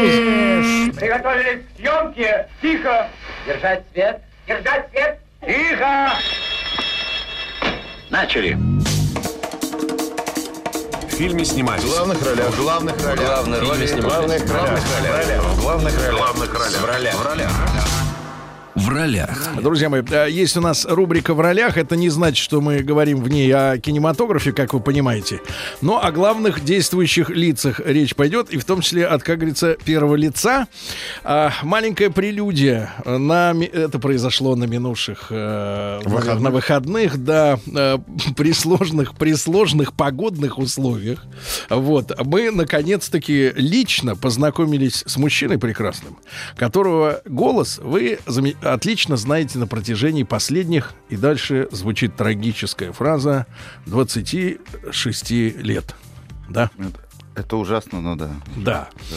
И мы, мы познакомились, мы, мы э, выяснилось, что познакомиться мы могли раньше, где-то, наверное, э, года четыре назад, но это не произошло. И вот как бы наверстывая упущ- упущенную, упущенную прибыль, а, мы э, решили сегодня в эфире уже в прямом встретиться с Алексеем Поповым. Алексей, доброе утро Доброе утро. комментатором бессменным Формулы-1, э, человек, который вот является нашим голосом Формулы, и если вы смотрите, смотрели когда-то, потому что с 92 года да, работа идет, ну вот, смотрели Формулу, и эти репортажи по выходным дням, эти прямые, прямые трансляции, э, то вот Алексей Попов это человек, который вот вас сопровождает и нас сопровождает э, в этом мире автоспорта уже столько много лет. Леш, спасибо огромное, что вы нашли время для Спасибо. нашего разговора сегодняшнего, да. А, Мы, э, э, я понимаю, что Алексей, в принципе, вот сейчас он э, молчит, но сейчас Он он, просыпается. заговорит. Он внимательно слушает. Да, Я внимательно слушаю. Да, да, да. Записывает. Заговорит, заговорит, и мы... Нет, Сергей, сейчас я объясню, стоп, стоп. Нет, вот. видите, вот вы нар- нарвались. Нет, дело в том, что а, я, я работаю вот уже последние шесть лет с Наташей Фабричной, мы вместе комментируем. И каждый раз у нее, естественно, поскольку это молодая красивая девушка, есть отдельная большая армия поклонников, которым все время кажется, что я ее перебиваю. Поэтому под каждым моим сообщением, там, не- вообще не, не на эту тему, на любую, под каждым нашим а, блогом на, на YouTube вместе, причем где видно, что мы абсолютно хорошо дружим, да, смеемся, но все время пишут, Алексей, перестаньте перебивать Наталью, перестаньте перебивать Наталью. Я уже, бо- понимаете, поэтому сейчас, когда, ну, то ладно, Наталья, хорошо, она знает, что я ее не перебиваю на самом деле, Да. Но вы-то, поэтому Да, я да. сижу тихо, я просто, да, я- я- я щас меня отв- так затерроризировали с этим перебиванием, что Да. я уже боюсь влезть, Да. поэтому я сижу молча, как вот- Я сейчас отвалю обратный комплимент. Значит, э, значит, э, компенсация за Наталью, за все ваши страдания в последние шесть лет. Э, Когда я опубликовал у себя фотографию с Алексеем, вот мы в Падоке были, да, в Монце, в Италии, то, в принципе, большинство комментариев были следующие. Какой красавчик! Я надеюсь, это женщина. К А большому это, сожалению. кстати говоря, вряд ли. Не только. Что большинство, что большинство. Да, но девушки тоже были, да. Э, Друзья мои, а, у нас есть возможность сегодня, конечно, не только порадовать э, поклонников формулы э, тем, кто у нас в гостях, но в первую очередь, наверное, я хотел бы э, сегодняшний разговор адресовать юным э, или даже, может быть, потенциальным поклонникам этого... Формуляком. Да, этого вида спорта, этого вида зрелищ, этого вида праздников, да, на- надеюсь, я правильно понимаю это событие как праздник, Ну, как я это так зрелище. понимаю, потому что я открою секрет, мы перед эфиром как раз обс- обсуждали, пока, по- пока была маленькая музыкальная пауза. Вот э, Гран-при, сейчас Сингапур и так далее, Австралию, обсуждали перелеты. Я просто хочу сказать, что... Алексей, что человек, который 25 раз Да. был в Австралии. Да, и каждый раз эконом-классом сутки туда, сутки обратно. Поэтому я хочу сказать, как бы один раз посмотреть на кенгуру никто не откажется, но 25 лет подряд эконом-классом летать в Австралию, если ты это не воспринимаешь как праздник, то ты давно уже бы слился и сидел дома. Поэтому да, это праздник. Э, Это все для вас, дорогие зрители, слушатели, да, и, и поклонники. А, Спрашивают у Да. Алексея голос в эфире. Сейчас не такой, как по телевизору. А это точно Алексей? Нет, это не я. Это я. У меня есть... Нет, как надо- это, радионяня? Что, что было до того, как... Автоняня. Автоняня. Вот я нанял, чтобы специально вместо меня ходит человек, он автографы раздает, селфи. В Сочи у меня будет четыре двойника. Поэтому если вы... Я сразу хочу сказать, не надо к ним подбегать, это левые какие-то чуваки Ребят, будут э, ходить. История такая, что э, на все, во всех электронных средствах массовой информации стоят разные обработки голоса.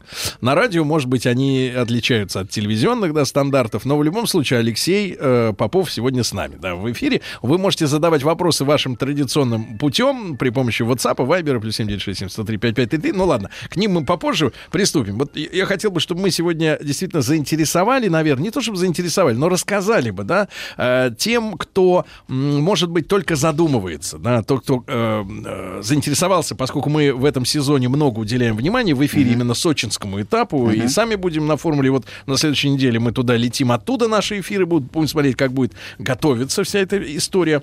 Леш, э, э, я примерно могу представить, как вы заинтересовались самой формулой, да, но это легендарная история. У меня лично в жизни как произошло. Мой папа был э, сотрудником, он эскортировал за границу, э, соответственно, людей, чтобы они не сбежали во время Так он их возвращал поездок обратно. в кап-страну, да. И однажды он мне привез э, подарок, модельку. Я, как сейчас ее помню, это была черная гоночная машина с надписью John Player Special. Значит, это был Лотус. Вот. Сенна, наверное, 86-й год примерно. да. Нет, там даже 70-е были. Это 70-е годы. Да-да-да. Это где-то 76-й, наверное, 77-й год. Черная машинка, на ней было написано John Player Special. И я понимаю, что это не название команды, это, наверное, Ну, это спонсор. спонсор, да, это сигареты, да. Спонсор, да. И вот эта машинка у меня была с детства, и, и, и, и вот, вот, собственно говоря, моя встреча первая с формулой, она через это произошла, да, Да я даже не знал, что есть такая формула, но что есть такая машинка гоночная, да, с этими с антикрыльями, со всеми делами. А у тебя как это в жизни произошло? Забавно, что примерно так же. То есть э, я, я был маленький, да, и у меня... а, это вообще, причем, это, я не знаю, насколько у тебя, да, это было красиво, как, как сейчас делают модельки машин, там, металлическая. Ну, фирменная, даже Да. стальная, железная, А, нет, тяжелая. Нет, а у меня была пла- пластмассовая, но это явно была заграничная какая-то штука, потому что у нас не делали таких пластмассы. И потом я уже понял, что это тоже, это 60-е даже годы, это клиновидный лотус еще без антикрыльев. Это вот сигара и четыре отдельных колеса. И она была настолько друг... Причем достаточно большая, но это именно детская была игрушка, да, вот. Ну, вот это игрушка про машины 60-х годов, да, 50-х. Но все равно это была Формула-1, Ну да, да. понимаешь? И я тогда не знал что даже слов Формула-1, но вот эту машину я выделял из всех остальных машинок. Там самосвалов, экскаваторов, там все, что нужно. Поэтому у меня...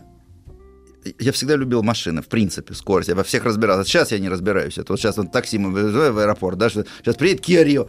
Я говорю, это что такое, это как? Я вот сам себя услышал сейчас, когда я у той же самой Наташи, да, с которой... Наташа, девушка, я у нее говорю, это как, что, что это за Kia Rio? Я говорю, что это такое? Это седан, это хэтчбэк? Она говорит, ну это вот там, это вот... это».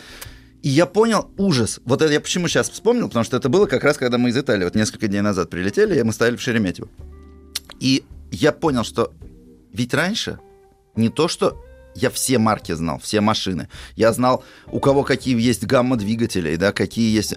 Но другое дело, что они все были разные, красивые машины. Да, не обязательно дорогие, они все были разные и красивые. Сейчас это вот полная стандартизация, если, ну, кроме Феррари там и Бентли, ну, мало что выделяется в принципе на дороге, к сожалению. Вот. А что касается гоночных машин, то впервые я их увидел по телевизору. У меня тоже, у меня дедушка работал за границей, в торгпредстве в Бельгии. Я к нему на летние каникулы приехал в 88 году. На каникулы в Бельгию. Неплохо, неплохо, Неплохо, да. в Мажористо 88 году, звучит. да, Мажористо, согласен. Так же, как и 25 перелетов эконом-классом в Австралии. Да, да. ну, ну, проблема, знаешь, в чем? Что у Эмиратов мили, ну, как и у любой компании, они не, не- не суммируются на 25 лет. То есть там есть период. Они специально это делают, чтобы не, ты потом... Сгорали. Да. Чтобы ты побольше летал, а не вообще раз в год. И поэтому, к сожалению, даже все эти 25 перелетов не смогли суммировать мили. Да, а насчет Бельгии, да, вот и я по телевизору увидел. Причем самое интересное, что там вот есть легендарная трасса с Паффенкашем. Но тогда я там не был. И самое интересное, что мы с дедушкой а, на выходные э, у него была служебная машина, и мы ездили по всему. Ну, страна не очень большая, мы, пос- мы посмотрели там и побережье, Антверпен, Брюгге вот знаменитый. И ездили мы тоже в эти Ордены, и мы доехали до этого города Спа, Там был источник Петра Великого, мы там пофотографировались, но до автодрома мы не доехали. Вот это, то есть, когда я сейчас это вспоминаю, мне это кажется просто из ряда вон выходить. А тогда как-то, ну, вот здесь вот спа, и спа, наверное, где-то здесь гонка, ну и ладно. И вот это, конечно, ужасная ситуация. Но уже на следующий год я уже был еще более продвинутый. Тут я его уже заставил, конечно, и все, и это автодром, и все. И, вот, и дальше пошло по накатанной. Видеокассета ВХС. Я его заставлял привозить на Новый год, записывать все этапы. Привозить мне кассету, и потом я каждую гонку, наверное, раз по 20 пересматривал. То есть я даже любимый фильм «Звездные войны» В доме не был смотрел. видеомагнитофон. Да, И, наверное, это сладкая жизнь. Ну, наверное, Да. не ВМ-12-то, да, Лёш? Кстати, ВМ-12 был тоже у родителей. Тоже, для того, чтобы Переписывать и Да, продавать да, эти кассеты. Да, да, да. Лёш, То есть а- ты был, по сути говоря, первым человеком в нашей стране, ну, который смотрел реально эту гонку. Потому что я не могу представить, что в 88-89 ее показывали. Нет, нет, нет. Ее показывали. Мне потом, я когда. э, я сейчас расскажу, как это.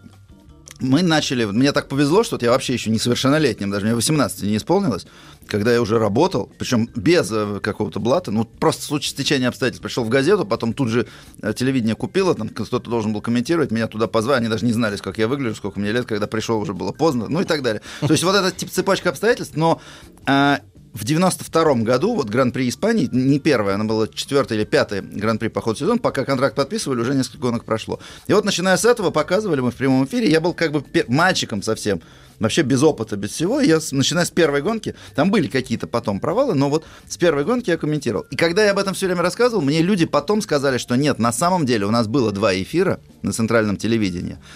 А когда Гран-при Венгрии ввели в 86 Мгм. году первый раз, Мгм. 86 и 87 В социалистической да, стране тогда поэтому, еще. но это были не прямые эфиры. То есть, условно говоря, ну вот гонка два часа шла, они сделали какую-то нарезку, ча- в, ча- в часовую, может быть, да, и где-то ночью там показали по центральному телевидению. То есть, формально первый раз показали тогда, но эфиры вот именно как гонку взяли вот от старта и до финиша в прямом эфире, это было, да, вот уже в 92 году.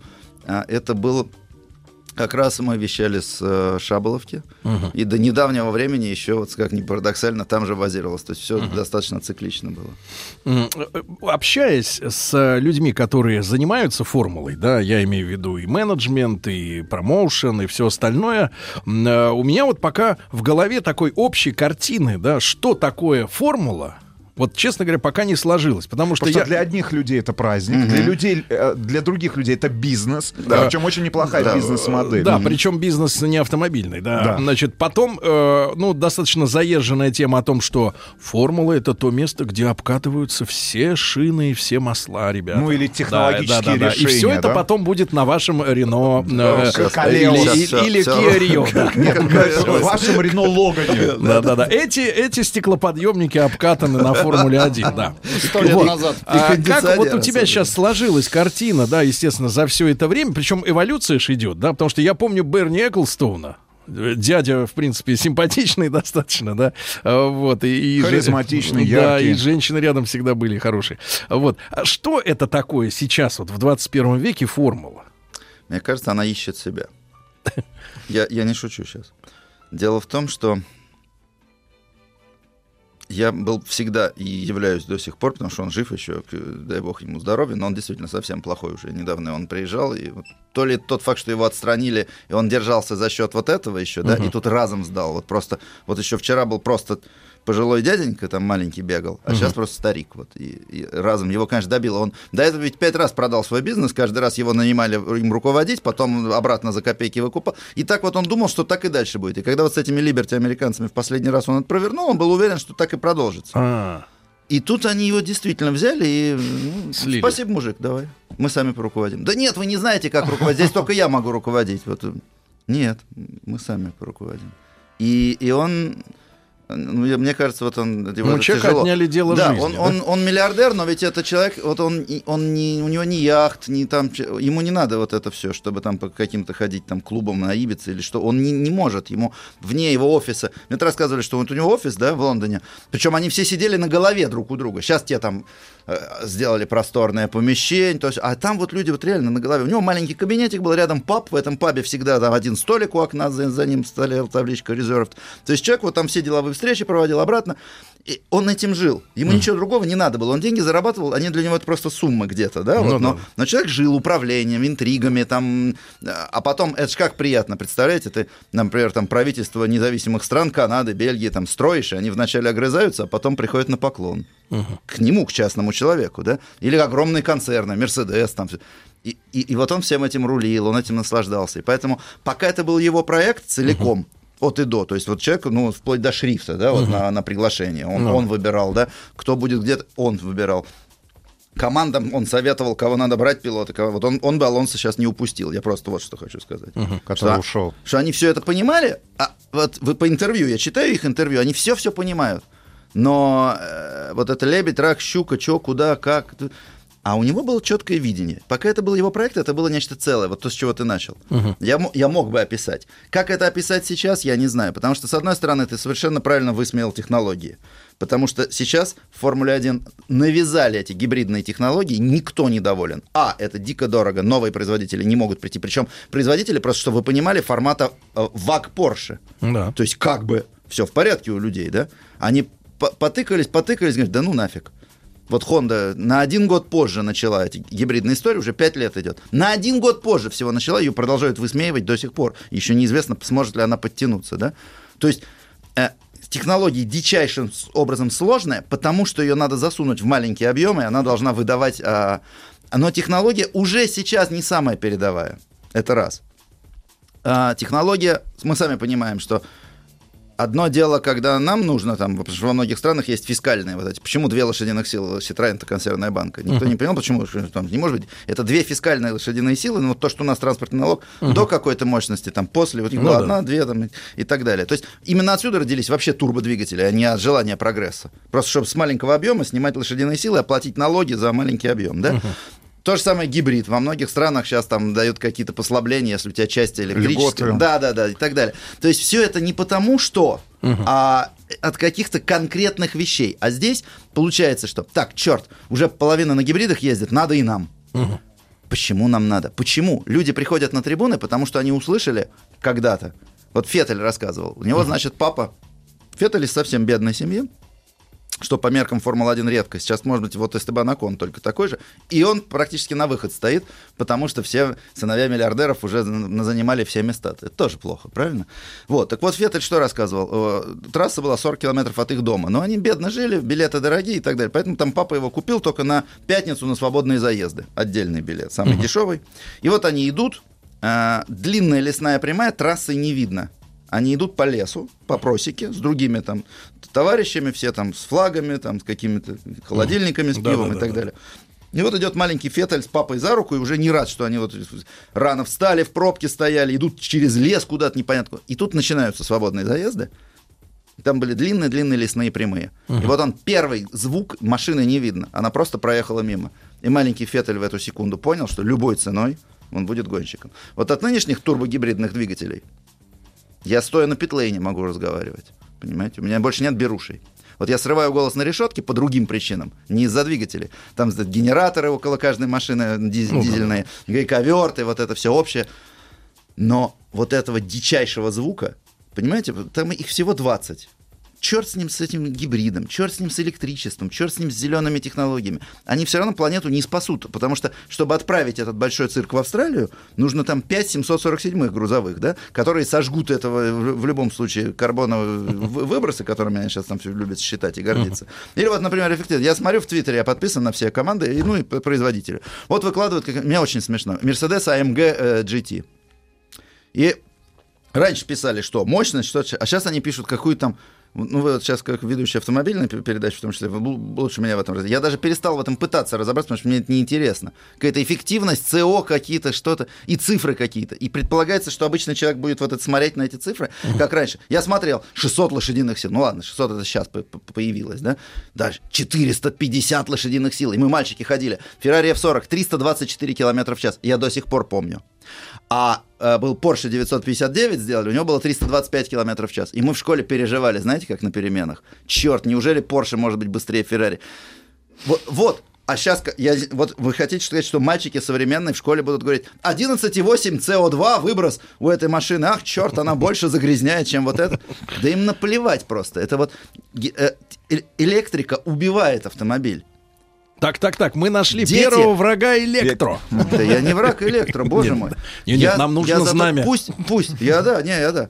Я как Кларксон, знаете, такой человек, который будет рубить там все направо-налево. На самом деле я очень мирный человек. Я просто не хочу, чтобы лезли с идиотизмами, понимаете? Вот давайте, я согласен, что в городе надо дышать людям и так далее. Давайте сделаем все на электро... Вот у нас, когда говорят, вот, почему парковки платные или так далее. А вот в городе Мельбурн, ребят, на трамваях ездят все в дорогих костюмах, потому что, ну, знаете как, 40 долларов в час.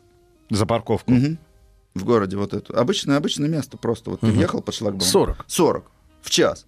Ну, что, ну ты, если ты, конечно, хозяин фирмы, ты выкупил себе одно место, и оно вот твое, это хорошо. А если ты просто обычный, пусть даже с гигантской зарплатой человек, ну, ну ничего, на трамвай. И вот так надо делать все перекрыто. Вот у нас очень правильно маленькие улицы, улицы в центре, которые и так были в три, в два ряда, какая-нибудь Дмитровка там, да, да, оставили один ряд и практически убрали парковочные места. Это очень правильно. Я да, хожу много да. пешком. Друзья мои, друзья мои, Алексей Попов, э, наш человек на Формуле 1, голос формулы многолетний уже, э, с нами сегодня в прямом эфире. После новостей, новостей спорта мы продолжим. Много ваших вопросов. Надеюсь, мы так в экспресс-режиме попробуем на них ответить. Приготовились к съемке. Тихо. Держать свет. Держать свет. Тихо! Начали. В фильме снимались. В главных ролях. В главных ролях. Главные роли снимались. В главных ролях. В главных ролях. В главных ролях. В ролях. В ролях в ролях. Друзья мои, итак, сегодня у нас в прямом эфире Алексей Попов. Э, Формула-1 в России неразрывно связана с голосом, э, с интеллектом этого человека. И, ребята, у вас есть возможность э, задавать вопросы. Мы с Лешей договорились, что я буду задавать да, эти вопросы, а Алексей по возможности коротко будет на них отвечать. Вот, потому что много, огромный интерес к формуле и, и к нашему сезону, естественно. К в, нашему этапу. Да-да-да, с 27 по 30 сентября. Вы не забывайте, ребята, ребят, что мы 30 человек вас берем с собой, да, на, туда. Но об этом в другой раз. Сейчас не хочется тратить время, э, когда в гостях э, Алексей Попов. Значит, смотрите, Алексей, кто определяет, какой будет дизайн болидов на следующий сезон? Ведь в один сезон все вдруг меняют, допустим, антикрыло, на следующий все поголовно меняют дизайн какой-то другой детали во внешнем обвесе гоночной машины. Какая система в этом? Никакой системы нет. Да. Да. Дело в том, что они мечутся туда-сюда. Ну, вот если брать большие циклы, 15-20-летние, да, то все время главная задача это чтобы было больше обгонов. И как ни парадоксально, э, все все время, то им кажется, что надо больше прижимной силы.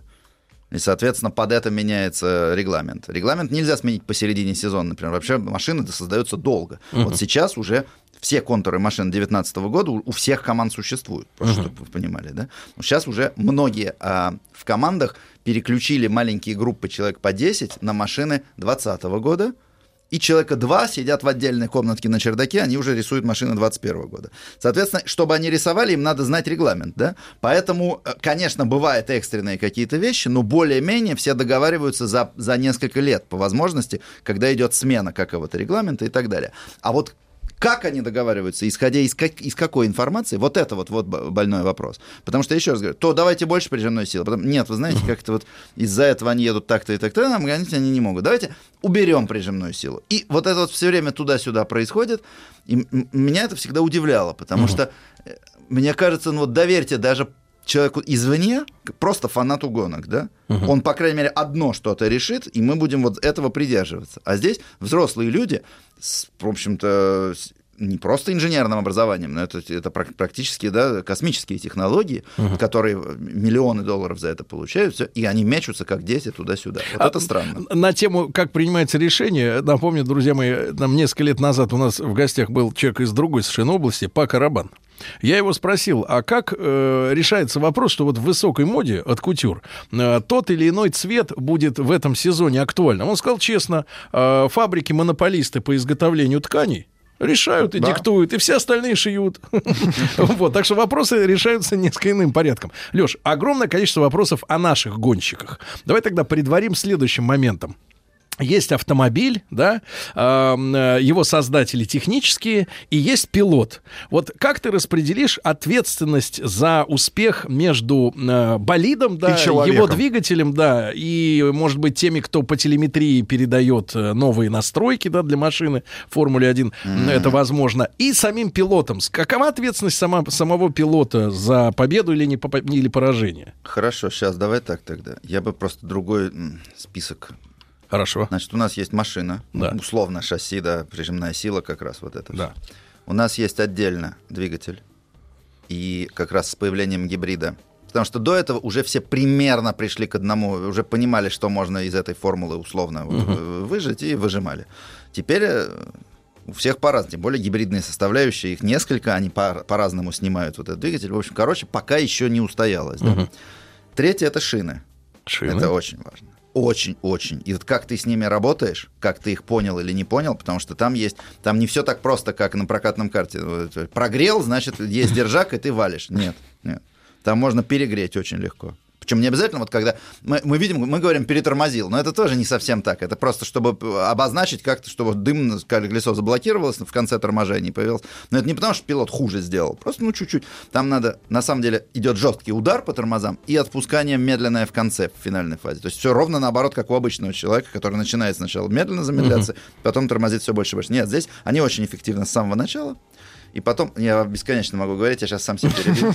Люди предлагают сделать наши встречи еженедельными. Регулярно. У меня, когда-то была передача, когда еще «Маяк» не, не на Имском поле был, а на, на Пятницком. Именно на «Маяке» на маяке, причем полчаса, и люди звонили по итогам каждой гонки. Но угу. чаще всего я был не там, а на, на, на гонках, и по телефону угу. происходило. Как Леш, так а вот а мастерство Да, пилота. да, я закончу. Вот, да. значит, это, это три пере, э, шины. Потом, как ты сказал, люди, которые передают настройки. Но я бы даже больше, я бы туда добавил э, тактиков, стратегов команды. Потому что можно идеально настроить машину, а потом в неправильный момент зазвать слишком рано. И человек потом, вот как последняя гонка в Италии, Райканина зазвали слишком угу. рано. Не ожидали, что... И, он убил в конце шины, ничего не смог противопоставить, его Хэмилтон проехал. То есть это тоже важно, да? Uh-huh. И, наконец, гонщик. И э, я бы сказал 25% машина, в последнее время 20, допустим, э, двигатель.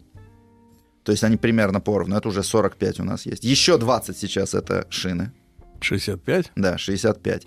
И вот из оставшихся 35, вот из оставшихся 35, тут можно, тут гуляет между. Вот молодой начинающий гонщик, он быстро едет, он прошел все этапы картинга. Потом сейчас кто-то говорил, ну это практически PlayStation. То есть такое количество электроники, переключателей всего, это не как раньше, когда человек э, пятка-носок, учили ведь тормозить пятка-носок, да? Угу. Перегазовка. Механика. Механика на каждом угу. торможении. Ты переключал вручную. Угу. Причем это еще последовательные коробки были, да? Перевернутые коробки. То есть одной рукой рулил без всякого гидроусилителя. Вот это были мужики там, да, отец Росберга там выходил с сигаретой понимаете? А потом выходит Росберг сам. Вот, и мы его видели не, недавно. Я вам специально обратил ваше внимание. Блогер. Блогер, понимаете? И он, нет, он причем, но он не худший еще, но, просто я к тому, что вот чуть-чуть общая тенденция, да, uh-huh. она прошла и здесь. Так вот, внутри этих 35% я бы сказал, что от совсем молодого дебютанта, допустим, зависит 5 и 30 от его людей, которых он слушает. А вот в случае с суперчемпионом там может быть до 15, допустим, даже 20 иногда с тем же Хэмилтоном, который принимает какое-то решение, говорит, нет, Сам принимает. нет, он это со стороны выглядит как человек ноет все время. Я согласен, я это перевожу, мне иногда даже неудобно, а, потому что вот со стороны, во-первых, это очень едко, но ведь вы знаете, вот смотрите, а, у нас на телевидении тоже, если бы дать, что во время реклам наши переговоры со, с редактором, со звукорежиссером, бля, почему дали рекламу? Да как вы можете? Да это же Именно сейчас же будет происходит. Такое. Понимаете? Черт, я ничего не слышу, можно что-то сделать уже, перестань. Ведь вот если это выдать, то скажешь, что Попов совсем обнаглел, звездная болезнь. Да как он с людьми разговаривает? Понимаете, да, о чем я?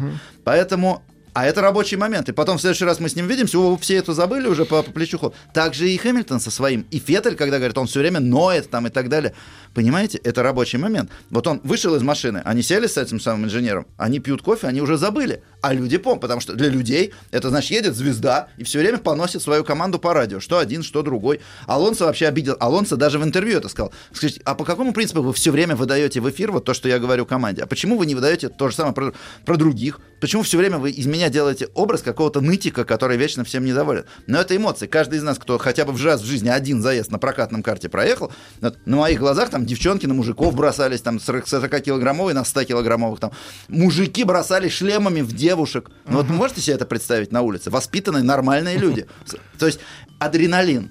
И профессиональный гонщик, он, конечно, спокойнее, э, потому что это спортсмен и так далее, он на пульсе, у них там тренировки, все. Но в этот момент, когда он борется за победу, его разворачивает или что-то, вот даже сейчас, последний раз, Ферстаппина наказали как раз в Монце пятью секундами штрафа. И он сразу сказал, да это что за судьи, они убивают гонки и так далее. И потом судьи говорят, ну вы, наверное, за эти высказывания. Он говорит, вы знаете, мы его даже наказывать не будем, потому что если бы мы вот сейчас обижались на все, что сказано в огне действия, да, а, то, честно, Поэтому я хочу сказать, ребят, в данной ситуации будьте чуть-чуть снисходительнее. Как, какой не есть, но этот пилот, э, он, вот вы сидите, смотрите, я даже сижу, комментирую, я, я, я себе, мне тяжелее чуть-чуть, чем обычному зрителю, но все равно, по сравнению с гонщиками, мы все просто, ну, мы, мы здесь для развлечения. Наблюдатели. То, с Мы чего ты начал, да? Да. Это развлечение. А для ребят, во-первых, еще они и жизнью рискуют, об этом мы тоже не будем забывать. И какие бы ни были меры безопасности, все равно элемент... Это очень э, опасно. Это очень опасно. Плюс а, они искренне а, сражаются на пределе физических сил своего автомобиля. Ему ведь надо еще и беречь эту машину. Ведь, эти, ведь ему надо беречь энергию, шины, а, двигатель, Думать топливо, потому что оно тоже, и мы об этом мало говорим, потому что команды, естественно, шифруются, не дают нам, но... Сколько они залили. Да, но вот появляется пейскар, например, на первых кругах после аварии, все выдыхают. Потому что эти два круга замедленных, фу, все остальное время можно будет уже не думать о топливе. А вот если бы он не появился в Монце с ее длинными прямыми, в Может, и какой-то момент надо было бы ехать медленно. Но как ты поедешь медленнее, когда у тебя сзади слепстримом к тебе тут же подъехали, крыло открыли и обогнали? Значит, надо все время думать. При этом это физический пилотаж. Сидит человек с перегрузками боковыми, а, фронтальными. Когда мы говорим про тормоза. Ведь вот там, когда ты просто на прямой поднял ногу с педали газа, вообще не тронул этих карбоновых тормозов, замедление большее, чем когда мы двумя ногами в пол на обычной машине тормозим изо всех сил перед светофором. Понимаете? Вот эта обычная машина больше, чем 1G з- э, по перегрузке замедлиться не может. По пределу держака шин, то ее, она просто понесет ее дальше. Ну, заблокированная машина, она поедет дальше.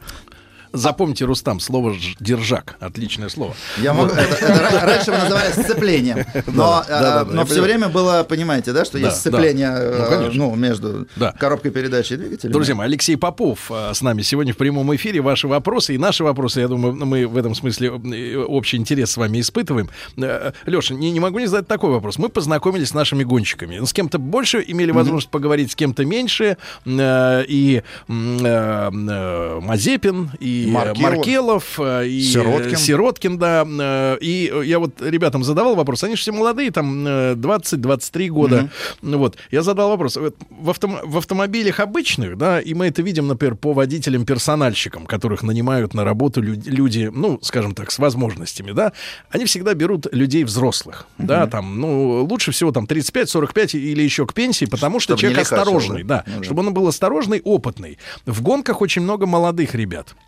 Вот как здесь соотносится опыт а, и, и, и, и возраст. А Почему щас так скажу, мало, так мало возрастных э, гонщиков? Хотя, казалось бы, он там, например, проехал много этапов. Он, он опытнее. Это он, правда. Да. Но, но смотри, во-первых, надо понимать, что большинство начинают в 4-5 лет всерьез.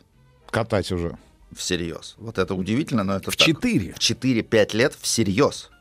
То есть к 7-8 годам он участвует в чемпионатах, в нескольких.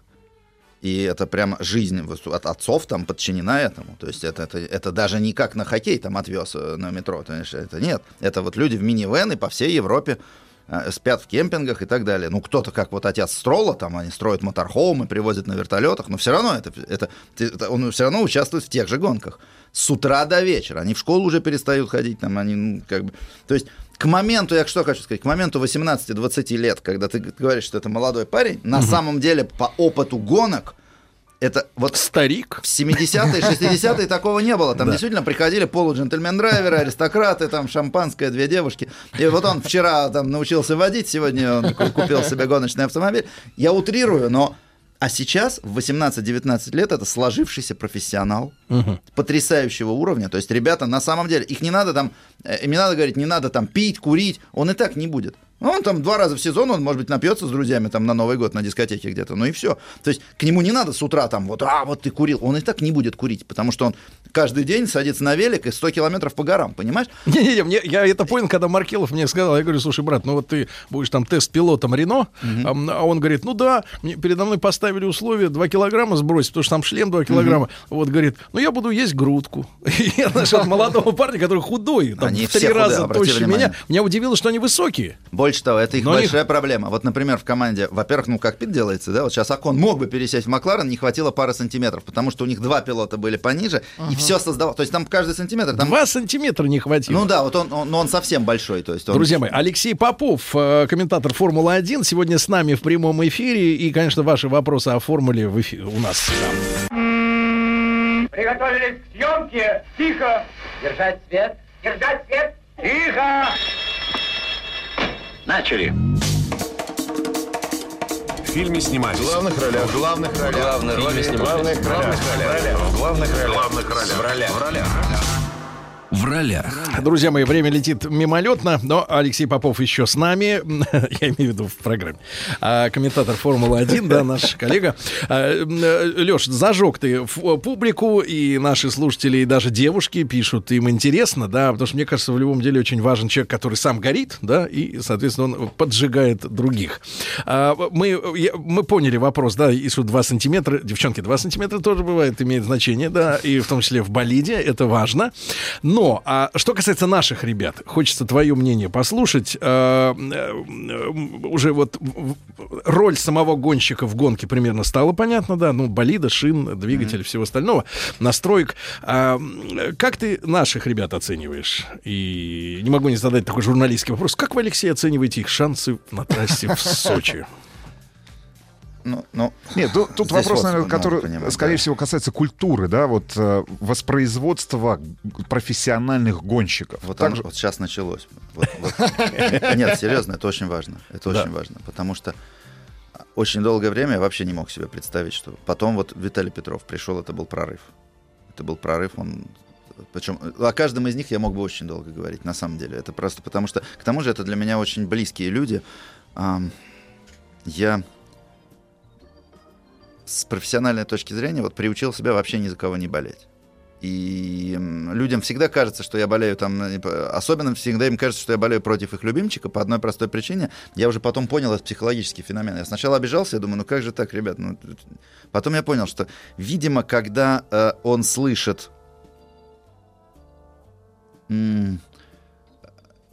какие-то хвалебные слова в адрес своего любимого гонщика, он их не замечает, потому что он и сам думает так же. Да? Поэтому ему всегда кажется, что их маловато будет, этих слов. Но малейшее слово поперек и малейшее слово критики, а я же не, не, не пиарщик, правильно? Я что вижу, то и говорю. Если мне кажется, что человек не очень красиво там или здесь поступил, я об этом расскажу. А у людей э, вот это именно боление. То есть вот это вот кони мясо, вот это вот... Бастард, мы слышали оно на у нас трассе в очень, Монце. Да, очень глубоко, очень глубоко. Поэтому я вот что хочу сказать. Здесь э, как бы что кто не думал, я действительно ни за кого не болею. И в самом начале там мне два человека симпатизировали, в 92 году, когда мне еще 18 не было. Понятно, что там я за них больше переживал. Но и тогда я старался комментировать честно. То есть, если этот человек ошибся, я говорил, что он ошибся. Вот. А с тех пор я действительно... Но вот с, с нашими гонщиками такого нет. И я сразу честно сказал, да, я буду за них болеть. У нас очень сильна культура вот э, нигилизма. Причем я сейчас читаю биографию Александра Третьего, да, до этого я читал Достоевского как раз. То есть я понимаю, что это, это вообще несчастно родилось, и это было всегда. Национальный характер. Национальный нигилизм, то есть все, что наше, это вот действительно э, это, это плохо, и вообще за своих болеть э, плохо. Ниги- Все везде нормально за своих болеют, да, в Испании только за Алонсо, там, в- Ну в да. Англии за Хэмилтона, там, итальянцы все за Феррари, а у нас вот за своих болеть нельзя. Но как бы это я оставляю на совести тех людей, кто так считает, я за своих болел, болею и болеть буду. Поэтому ваш вопрос не очень корректен, объясню почему. Я не могу объективно сказать, э, что вот гонщики хорошие, но могли... Нет, для меня это самые лучшие гонщики. Я, я их вижу, каждый в своей серии сейчас выступает, да, вот так вышло, что как раз три серии, и в каждой по, Да. по- по парню, там Никита а, Мазепин в Гран-при 3, а, в- и у нас еще есть, не связанное с Формулой-1, чуть-чуть сбоку, есть еще Роберт Шварцман в Формуле 3, который тоже часть Академии Феррари, да, а, естественно, Артем Маркелов в Формуле 2, он уже был вице-чемпионом в прошлом году, он только Леклеру уступил. Он, а, может быть, чуть постарше, в смысле, что он несколько лет там провел, но все западные даже специалисты говорят, что это абсолютный мастер обгонов. То есть абсолютно красивые обгоны постоянно везде, все очень здорово. То есть я тоже заслуживает, конечно, своего шанса. Сережа Сироткин, я его в детстве увидел на прокатном картодроме в Москве, вы не поверите. И, и, и парень, мальчик, валил так, что просто взрослые дяди там умирали. А он валил, валил, валил. Я вот запомнил имя, фамилию. Такое редко бывает. И я еще тогда подумал, надо же. А еще тогда даже ни Виталик не дебютировал, ни Даня Квя. То есть э, тогда еще ру- русской Формулы-1 условно не было. Угу. И до этого парня... И когда Сережа начал уже выступать в формулах, уже приближаться к F1, я даже, ну надо же, вот действительно парень прошел через все эти годы, и здесь он сейчас, ему очень не повезло в дебюте. Очень, потому что в такой сложной момент для этой команды, некогда великого Вильямса, как раз когда я начинал комментировать в 92 году, они, они всех рвали, там, Мэнсон, Да, да, Подреза, да. вот это. Дальше там тоже у них Хилл, э, Вильнев, вот это мы все помним, это 90-е годы. Потом как постепенно на спад, ну, отдельные победы были, там Монтоя, там был Ральф Шумахер. А потом постепенно вот как-то они... И еще последние несколько лет они хотя бы в четверке где-то там были. Там как раз Ботас, ныне пилот Мерседес, ездил. Масса до того, как ушел. И сейчас они в полном провале, да? И парень приходит, ему приходится дебютировать в команде, где его партнер, э, сын миллиардера, совладельца команды, абсолютно, да? А, слава богу, что хотя бы технический директор у них порядочный, по Делоу, который с ним действительно дружит, обращает на него внимание, всегда хвалит и так далее. Но машина никуда не едет большей части гонок. То есть они из 10 команд, вот 14 гонок прошло, из этих 14 гонок, наверное, в 10 случаях это была десятая по скорости команда. Ну, в самом лучшем случае они забирались где-то до седьмого места. Ну, вот по чистой скорости, если брать, да. А дальше как раз то, о чем мы говорили. Сам где-то чуть-чуть ошибся, тактику выбрали неправильную, или наоборот повезло. Это вот дальше уже идет спорт, правильно? Но все равно есть определенное, вот ты выше головы не прыгнешь. В футболе все абсолютно одинаковые. Вот, вот бутсы, вот мяч, вот поле, вот ворота. Здесь, к сожалению, есть техника. Или к счастью, потому что это технический вид спорта. В общем, короче, заканчивая э, ответ, все наши ребята классные, они все должны быть в Формуле 1, и они все там победят рано или поздно, я в этом уверен. Леша, могу сказать от имени себя лично и, я думаю, всех слушателей, мы получили удовольствие. Спасибо. Ждем обязательно Спасибо тебя, огромное. если будет время. В Сочи? И ты найдешь в Сочи перед российским этапом. Вдруг. Боюсь. Вдруг. Вдруг. Ну, в любом случае не прощаемся. Алексей Хорошо. Попов, да, спасибо огромное, Спасибо. Леш. Спасибо. Студия кинопрограмм «Телерадиоком» представляет Просто абсурд. Просто Не просто Мария. Дорогие друзья, как детям за обедом несколько раз меняют э, слюнявчики, Так. ну, когда они обделаются немножко, им меняют, да, так и мне сейчас сменили бумаги, э, которые напоминают мне во время эфира о титулах, должностях, регалиях наших гостей. И если весной на долгое-долгое, тогда нам казалось, что оно будет вечно, летом мы распрощались с Марией Киселевой, клиническим психологом, кандидатом психологических наук, то сейчас вот произошла подмена бумаг, и передо мной уже доктор психологических наук. Поздравляем. Мария, доброе утро. Доброе утро. Да, здравствуйте. Теперь вы доктор. Да. И где-то, где-то Почта России везет вам, везет вам новые корочки, да. Маша, очень рада вас видеть. Спасибо, я тоже очень рада. Вы отдохнули, О, отлично, да. да? Да. Как там? На отдыхе. Владуля, поправьте, пожалуйста, микрофон, Маша. Да-да-да, Очень ну, ш- хорошо. ну, Прекрасно. На отдыхе, вы Да, да, знаете, да, не да, работать, да. много мыслей интересных Не работать хорошо, голову, да, да, а мысли еще лучше. Друзья мои, ну, с Марией мы э, регулярно разбираем конкретные житейские ситуации. У нас есть, э, вы знаете, да, Маш, э, межгалактический Да. профессор, который в теоретических дебрях, так сказать. Конечно. Вот, а мы с вами все-таки людям помогаем напрямую. Вот сегодня я прочел э, аудитории э, историю, которую прислал мне, э, я вот сейчас вам расскажу примерно, как я помню это э, почти наизусть. Значит, 34-летний э, мужчина, у которого в жизни все хорошо. Начальник одного из управлений в крупном банке. Машина, водитель персонала. Это не бравада, как он Да, да, написал. да, да, да, да, да. Он бравадой нам в лицо, да. Так вот, а, значит, э, водитель персональчик, хорошая зарплата, квартира, дача. Э, Год назад развелся с Фурией. От брака остался, э, осталась красавица дочь. И вот мужчина вознамерился устроить свою личную жизнь. э, принялся э, искать женщин э, через социальные сети, как специально заточенные под поиск женщины, так и общее, э, так сказать, национального использования э, вот э, эти сетки. И заметил тенденцию. Э, Женщины от 28 до 30 лет несколько человек уже, в ответ на его приглашение после работы вечером встретиться где-нибудь в ЦДХ, Культурно. да, и не создавая проблем в плане передвижения, встретиться на метро Октябрьской, а оттуда пешедралом, так сказать, ну, 10 минут, и, соответственно, вы уже и в ЦДХ, правильно? Ну, что там говорить 10-15 минут. Прогулка, она есть прогулка. Вот. А если в шлепках, то 5. да. Ну и, соответственно, и вдруг, на, на удивление, я думаю, что он не стал бы писать, если бы это был одноразовый случай, э, но тенденцию он заметил. Девушки э, спросили, э, а что, ты не будешь меня забирать на машине? Ну, Потом он говорит, да нет, я вот по пробкам не хочу тратить время, да, там в 6 вечера, ну кто по Москве поедет на машине в музей. А, так вот, но несмотря на все усилия, все-таки в 6 вечера это такое место, время такое гиблое. А, да, и, и- и, а- а тогда они говорят, ну хорошо, тогда пришли за мной такси. Пришли, то есть а, оплати. Я перевожу на русский язык. Пришли за мной такси. Он говорит, ну, а, да нет, ну давай на метро поедем оба. Вот.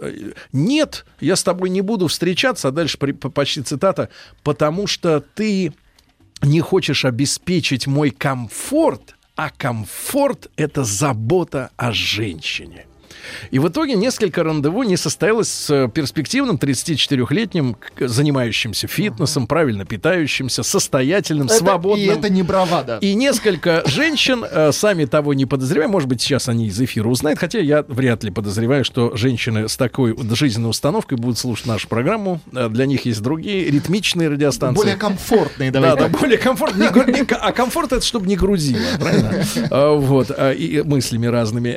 Так вот, и вот эти женщины, они з- не- сами того не, не понимая, э, обломались, потеряли возможность устроить свою жизнь с обеспеченным мужчиной в наше время, да, таких не, не так и много людей, вот, непростое. Ну и, соответственно, э, Маш, вот, может быть, мы посвятим половину нашей сегодняшней программе разговоре о том, что комфорт, да, женский комфорт приравнен к заботе.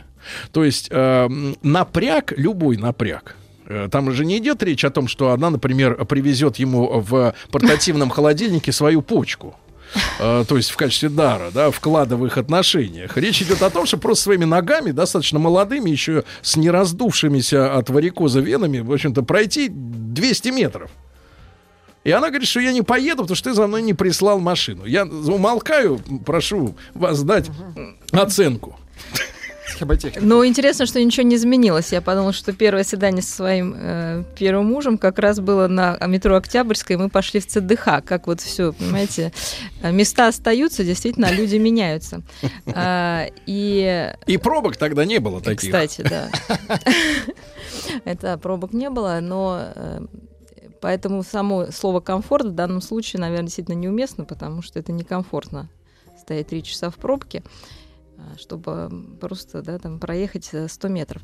Но не об этом. Действительно, э, у женщин есть некие потребности, которые сейчас со временем как-то модифицировались и, скорее всего, не естественным способом, а каким-то, не знаю, мутаци- мутационным. Да, произошла какая-то мутация, когда а, естественные вещи а, воспринимаются как, э, ну, чуть ли не как оскорбление. Например, Мгм. про- проехать на метро или пройти там несколько остановок. И эм, от чего это идет, как мне кажется? От того, что очень долго, ну, и э, считалось, что женщина должна э, подстроиться под мужчину и удерживать его всеми силами, и что собственные потребности должны быть как-то отложены на, второй план. И э, очень яркие есть такие я с- м, не знаю, с вами здесь мы читали или я, я в одиночестве, у меня уже такая ассоциация, Или что это просто было приснилось. здесь. Да. А, Рекомендации там женщине э, 50-х, каких-то там 60-х годов, как себя вести. Можно ремарка, Да. Маш? Мы вам с Владом не снились э, во время отпуска. Вспоминались, Это неза- грезились. незаконно, Сергей. В общем, какой был, какой был, какой был совет, да? Вот Да. пришел, например, мужчина с работы, не подходи к нему со своими вопросами, он и так устал, дай ему прийти в себя, тихо подай ему ужин. а, Ну, там вот, еще и советы стой- из серии да. «После близости поплачь в ванной». Вот, вот, ну, видимо, я же говорю, у меня с вами Значит- ассоциируются эти советы. Особенно второй, да. Вот. И, конечно, нынешнее поколение, это мы, эти девочки, они потомки этих женщин, которые, безусловно, себя там задвигали в какой-то дальний угол, а, потому что А также им рекомендовали. Как произошла перверсия вот это? Или, или нет? Нет, Это эмансипация, вот. Освобождение, А да. сейчас, ну, прорыв произошел просто Где м, клапан? информационный, да. Так. Теперь, если мы откроем а, э, те же средства массовой информации, э, мы услышим, что э, главное это твои потребности, да, и, собственно, ты не должна никому, включая там мужчину, тем более мало знакомому, э, как-то себя ущемлять. Дальше объяснение э, не дано. Ущемлять что, почему и как. И идет такой же, наверное, перегиб, как был вот там сто лет назад, только в другую сторону. Нам вот очень не хватает детализации, да? К нам тут мужчина прекрасный приходил, значит, консультант одного из фильмов, который выходит на экраны. История одного назначения. Вот сейчас сегодня выходит на экраны, наконец, премьера, и э, показывал м, ксерокс э, э, армейских законов свода. Э, но мы остановились на 624 статье. Представляете, сколько ситуаций. Там наказание за армейские преступления. Так вот, вплоть до второй половины 19 века, пока не произошла реформа и судебная, и армейская, э, человек мог быть наказан э, очень строго, там, не знаю, 5 лет или что-то в этом роде, э, за самогоноварение, сопряженное с насилием.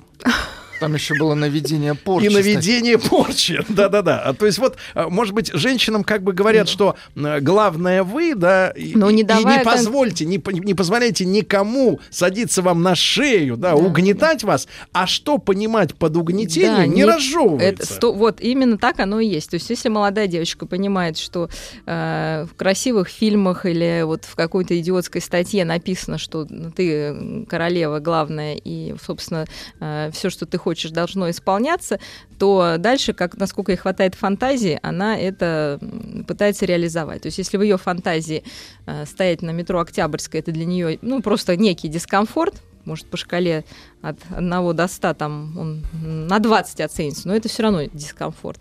И, э, она воспринимает такое предложение как некомфортное, и, соответственно, ухажера такого как неперспективного.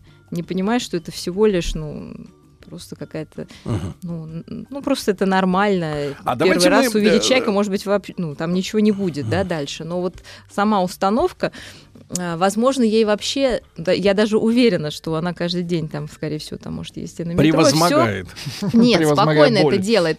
Но это игра некая что тогда он будет э, думать, что я такая не элитная, не востребованная, М. что согласилась на это. То есть такое набивание... Заявка на планочку Да, такую. да, на, на планочку, а может быть даже страх показаться как раз э, ну какой-то простушкой там или что-то. Ну Вот. Но это естественный отбор, раз человек... э, Маша, а давайте очертим да. сегодня. Я все-таки считаю, что нас слушают женщины умные. Конечно, в большинстве им э, не нужно, э, сказать, так уж э, разжевывать, но тем не менее, пусть передадут другим, вот, менее искушенным, так сказать. Где начинается зона заботы мужчины о женщине? Вот она говорит, что, ну, они говорили, да, вот товарищу 34-летнему, что ты не хочешь создать мне комфорт, значит, ты обо мне не хочешь заботиться. Ты незаботливый. А что такое вообще забота о женщине? И, кстати, одна формулировка, я Владику сегодня сказал, гениальная, я не могу ее пропустить. Значит, а, текст следующий. Значит, а, значит, э, э, привлекают мужчины а, физически, духовно и материально развитые. Развитый материально. Развит то есть, материально. То есть вместе с бицепсами вырос и лопатник. Или счет в банке, да, но это так, маленькая ремарка. Э, Забота. Вот что надо э, действительно, на что обратить внимание, давайте от, от обратного, да, э, что видно, что мужчина не заботится об этой женщине, потому что она восприняла, вот эти восприняли не заботу, не желание ей снять Э, такси. Вот, но я бы восприняла, например, не заботу, поинтересоваться, ну, что интересно ли мне идти на Бэнксе, например, да, который сейчас в ЦДХ. Да? Не поинтересоваться Да, не поинтересоваться желанием. наск- желанием, да. То есть можно же, наверное, ну, я не знаю, как там было, но вот если бы со мной пытались знакомиться, то есть с женщиной, Через наверное... Бэнкси. Через Бэнкси, да. Просто по интересам. Не место встречи изменить нельзя, а что, собственно, будет происходить дальше и э, на каком фундаменте, собственно, будет строиться а, будущее общение. Может, мне там скачки интересно, почему нужно идти в ЦДХ. Вот, но здесь, э, да, какой-то очень формальный признак взят, просто э, признак передвижения. Но вообще для женщины, безусловно, важно это внимание к ну, к ее ну, внутренним интересам, да, если человеку интересно, не знаю, животные, а мужчине мотоциклы, то, наверное, нужно искать какой-то на первое время компромисс и приехать там на мотоцикле Ну, в это зоопарк. у запашных есть э, номер, по-моему, животное на мотоцикле. И тут всем, такое. всем, всем становится резко, всем интересно становится, То да? есть это внимание. Дальше действительно это какие-то, наверное, понимание. Э, Женщина должна понимать, чем она интересна мужчине, не только, ну Мгм. и внешне в том числе, да, и какими-то своими проявлениями, не знаю, там, готовкой, профессией. Вот у ну, меня тем, был что- случай, например, на, на прошлой неделе буквально. А, значит, я получил смс-ку, возьми мне, пожалуйста, мясо. Вот. Я, соответственно, пошел... э, И взял. э, взял мясо, вот, положил э, Так. на стол. Вот. А оказалось, когда человек съел пол куска, оказалось, что не, не ест свинину. Да уже съел. Сергей, а вы подлец. Вы знаете об этом? Ну, человек съел, знаешь, что это свинина или не Нет, знает? слишком вкусно было. Нет, ну интересно, потому что так многих можно приучить есть какие-то продукты, когда они не знают, Нет, они с это, удовольствием нет, уплетают. Это не забота вот с моей стороны была, да? Ну, смотря сколько вы знакомы. Смотря сколько отсъел человек, да?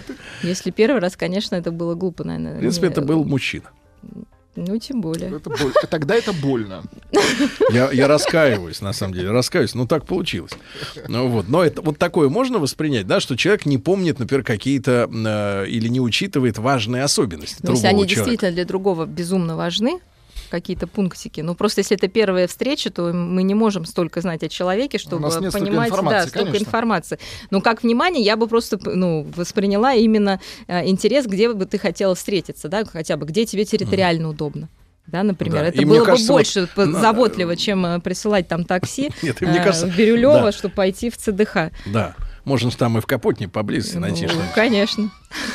По большому Вот. И- Часа в два или, ночи или, например, невнимательность, если, например, э, девушка э, попросила э, прикурить ей сигарету, да, а ты э, не уменьшил размер пламени из зажигалки и опалил ей брови. Лучше ресницы. И часть челки. Накладные. Как бы, так сказать, выжег, выжег дыру. Нет, давайте легать, подровнял. Да, в ее образе. Ну, Нет, то есть, ну, это дор- какая-то невнимательность. Ну, слушайте, нет, это все не об этом. слишком много газа вы- вы- выдал. Это техника безопасности, Сергей. А, В общем-то, сейчас на материальная действительно история идет, и э, такой интерес. И действительно И тогда- воспринимается вся жизнь через э, какое-то подтверждение материальных э, историй, состояний. Да. Причем это может быть как действительно денежные состояния, так и какие-то... Мария, но короткий вопрос. Это уже не лечится, ну, в женщине я имею в Я, виду. я же вам еще, я уверена, что это просто напускное. Не, это нет, не я имею в суть. виду, что раз, Лечится, раз это лечится. проявилось, я имею в виду, на первом свидании, второго с таким человеком устраивать, который устроил истерику из-за того, что ему не вызвали таксомотор, уже, в принципе, не нужно. И мужчина поступил правильно, от, э, так сказать, Ну, с прекратив... одной стороны, да, но если человек чем-то интересен, и вам кажется, что это была какая-то защитная история, потому что девушка, может, кажется себе неинтересной и так набивает цену, Ну, если, вы- если цель подпа- Если ваш- подпалить ей все-таки бровь, да, тогда, да, да, конечно, если вы хотите терпеть. переделывать кого-то, то можно и продолжить. Друзья мои, а следующая страница у нас будет посвящена молодым девушкам, совсем юным, о том, какой, как возмутительно они себя ведут, сразу после новостей новостей спорта.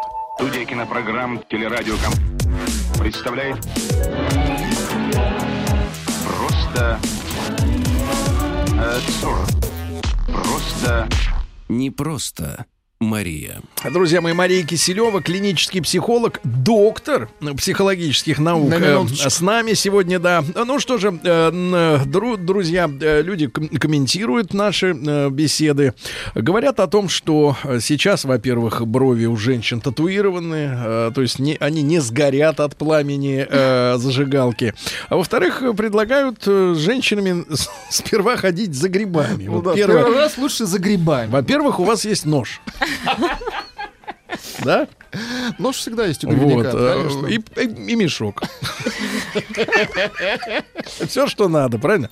Вот, Мари, но перейдем теперь к теме обещанной. Я, конечно, ни, ни в коем случае не хочу сказать, что 28-летние женщины или 30-летние, они не молодые. Вот, хотя, конечно, по пос- э, и по поступкам видно, что не молодые, э, вернее, наоборот, очень юные, да, и, я бы сказал так, незрелые, да, те, которые не хотят ехать э, к банкиру на свидание на метро. Вот, ну, может, э, устали уже ездить на метро на свидание, что банкир не настоящий, оказывается, каждый раз.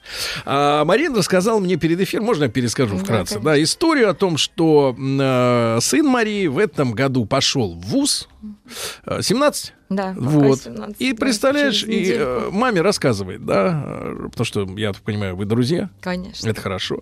Вот рассказывает, что э, только переступил, можно сказать, порог вуза, так. Как к нему подлетают, ну, не сразу, они, я так понимаю, в некой очереди Бабочки? Э, не, мотыльки. Нет, подлетают однокурсницы, и девочка, вот сейчас вам будет это интересно услышать, поскольку вы у нас товар- товарищ-то такой достаточно с огнем в глазу, да? Так вот, ну. да-да-да, значит, под- подходят девочки, это неоднократный случай, и спрашивают, а вот как спрашивают формулировка? Есть ли у тебя девушка? На что она отвечает, что нет. Они говорят, а ты готов к новым отношениям? Девочка первая подходит к пацану и спрашивает его, во-первых, свободен ли он, во-вторых, значит, готов ли он к новым отношениям. Я скажу так. Нет, я не могу сказать. У нас не 17, он- да. Нет, у нас лицензия.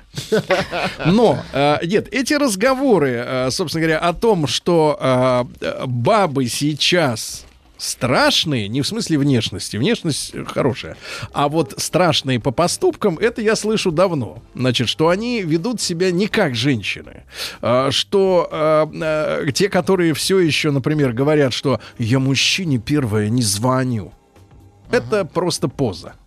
Но то, что они к молодому мальчишке подходят и предлагают себя первыми... Это опять мутация. Я так понимаю, что это реальное извращение, э, в общем-то, гендерных ролей. И, э, конечно, мы встали на защиту детства от педерастии, значит, от э, гомосексуализма, да, вот, но при этом э, от сексуального, э, э, от сексуальной перверсии ролей каких-то, да, социальных мы абсолютно не, не защищены. Мы не защищаем детство. Я много раз писал об этом у себя в Инстаграме, что вообще наших детей надо оградить от темы излишнего эротизма и Мгм, секса в целом. всего, да. В целом, потому что вот это к чему приходит. Да, я не уверен, что 17-летняя девочка ходит на какие-то тренинги.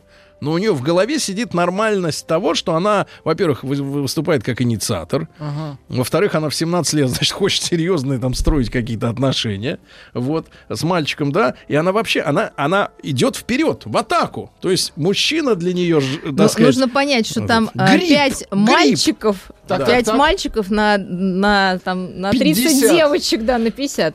Но время, понимаете, когда девчонки стоят в сторонке, опять же, понимаете, Маша, те я, ребята там, я могу непонятно сказать что. так, я учился на филфаке. Ситуация была Да, примерно а, ну такая вот, же, да, но и ни одна девочка так не, не позволяла да. себе э, да, Может, потому что вы были в шляпе?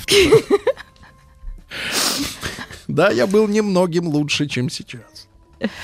Но на безрыбье и рак рыба. Но таких, э, таких так Я себя не согласна, вели, не так это- себя не вели. Страшная Согласна, история. что это, конечно, пугающая и меня история, почему я это наблюдаю. А, Нет, не только сейчас, это и в школе, и это поощряет, ну, опять же, понимаете, это поощряется где-то родителями этих девочек. И действительно, наверное, Откуда это идет? Вот мы, мы в кулуарах да, Да. чуть-чуть об этом поговорили. Вы говорите, что это мамина, так сказать, напутствие. Не, конечно, потому что, э, собственно, девочка всегда идентифицируется, то есть перенимает некие черты, которые она видит в семье, а, либо она их принимает вот в прямом смысле, либо она делает что-то противоположное с этим. И, наверное, в этих семьях либо принято, что мама является какой-то главой семьи, которая уже...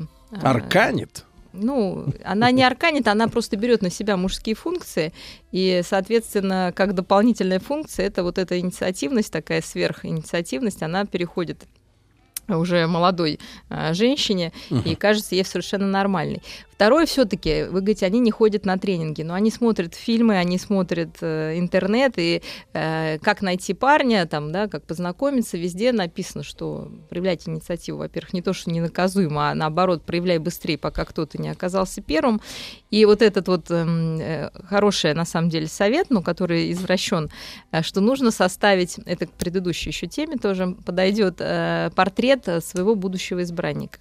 Вот этот вот материально развитый, а, то есть девушки реально составляют какой-то очень узкий портрет а, и пытаются за рамки этого портрета не выходить. Поэтому если- Портрет чей? Свой? Нет, портрет Мужчина. своего избранника. То Прежде чем что-то его- искать, это совет, который вот вы сказали вот, что, э, вот про вот этого материально развитого мужчину физически и умственно, да, и в том Мгм. числе материально. То есть этот совет, он есть. Он действительно блуждает, и действительно, если обратиться к психологу, вам скажет, прежде чем что-то искать, вы должны определить, что вы хотите. Ну, И напиши на бумажке. Напиши на бумажке, представь, визуализируй. И это будет Но маги- вопрос в том- засунь под подушку, и будет магически. вот, но тебя, вопрос в том, что э, что люди эти пишут, да, они пишут опять же не о человеке, с которым они будут жить, а о неких атрибутах, которые при нем Ну или о его функционале. Функционале. Как То он будет мы- ее обслуживать. Да. Я говорю, у меня сложился образ, вот честно, э, такой вот э, общий, да, изо всех вот, э, сказать, каких-то разговоров на том о сём сторонних или прямых. У меня сложился образ реально вот идеальный мужчина для женщины. Это что-то типа холодильника.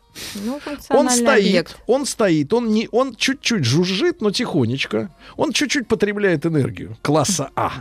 Значит, но, но в любое время суток, в любое время суток он готов открыться, и там внутри есть все, что ей надо.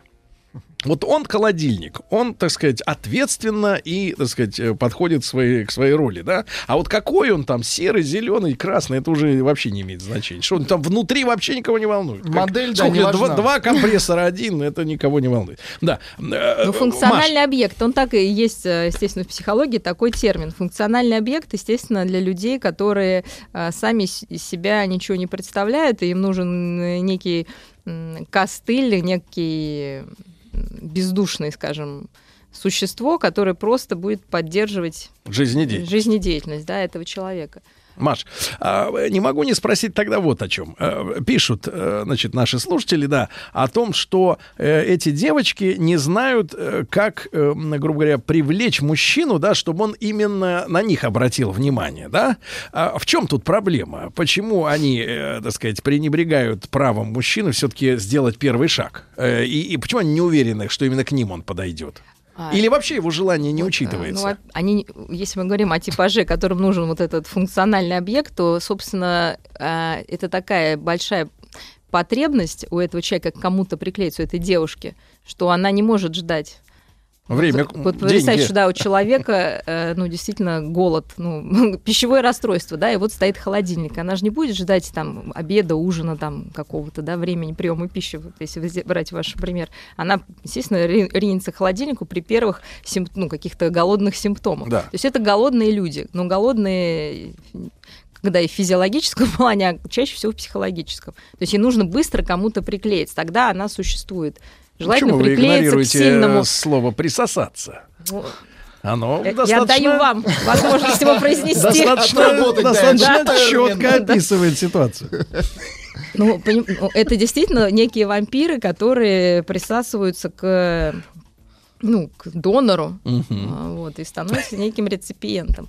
Но есть и мужчины, которые также присасываются это к женщинам, да, Ну, и есть, да. Без- а, без, без их вопросов. восхищения. Ну, понимаете, здесь получается обоюдная такой симбиоз, да, потому что эта женщина имеет функционально а, мужчину, его функция ну, такая более материальная, вот. А мужчине обычно такому нужна функция восхитительная. То есть эта женщина должна говорить, ты самый прекрасный, самый лучший, ну, никакой критики. И вот они могут так долго существовать. Он ей кладет там Монетку котлетку. бросает. Слушайте, Да. это я вот... э, э, А она говорит, что в, этой, в этом потоке вот этой э, беспочвенной лести можно сказать, даже- что, э, что э, в принципе, э, а если вот смущают эти слова человека, вот когда действительно человеку говорят, что он самый лучший. Нет, у него там, может быть другая потребность. Я имею в виду, ну, чаще всего вот восхитительно. Есть какая-то, может быть, другая психологическая потребность, которую эта девушка будет...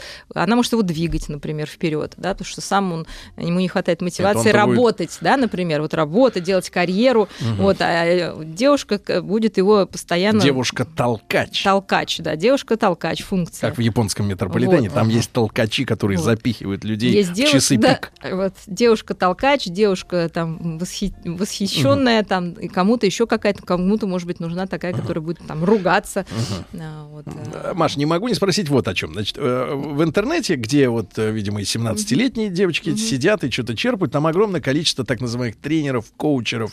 Но основная задача у них такая э, дать 10-12-минутный какой-то урок наставления, но дать его так, чтобы, с одной стороны, это было не пустобрехство э, какое-то, а, но с другой стороны, чтобы главное, чтобы он потом пришел к нему лично еще и заплатил.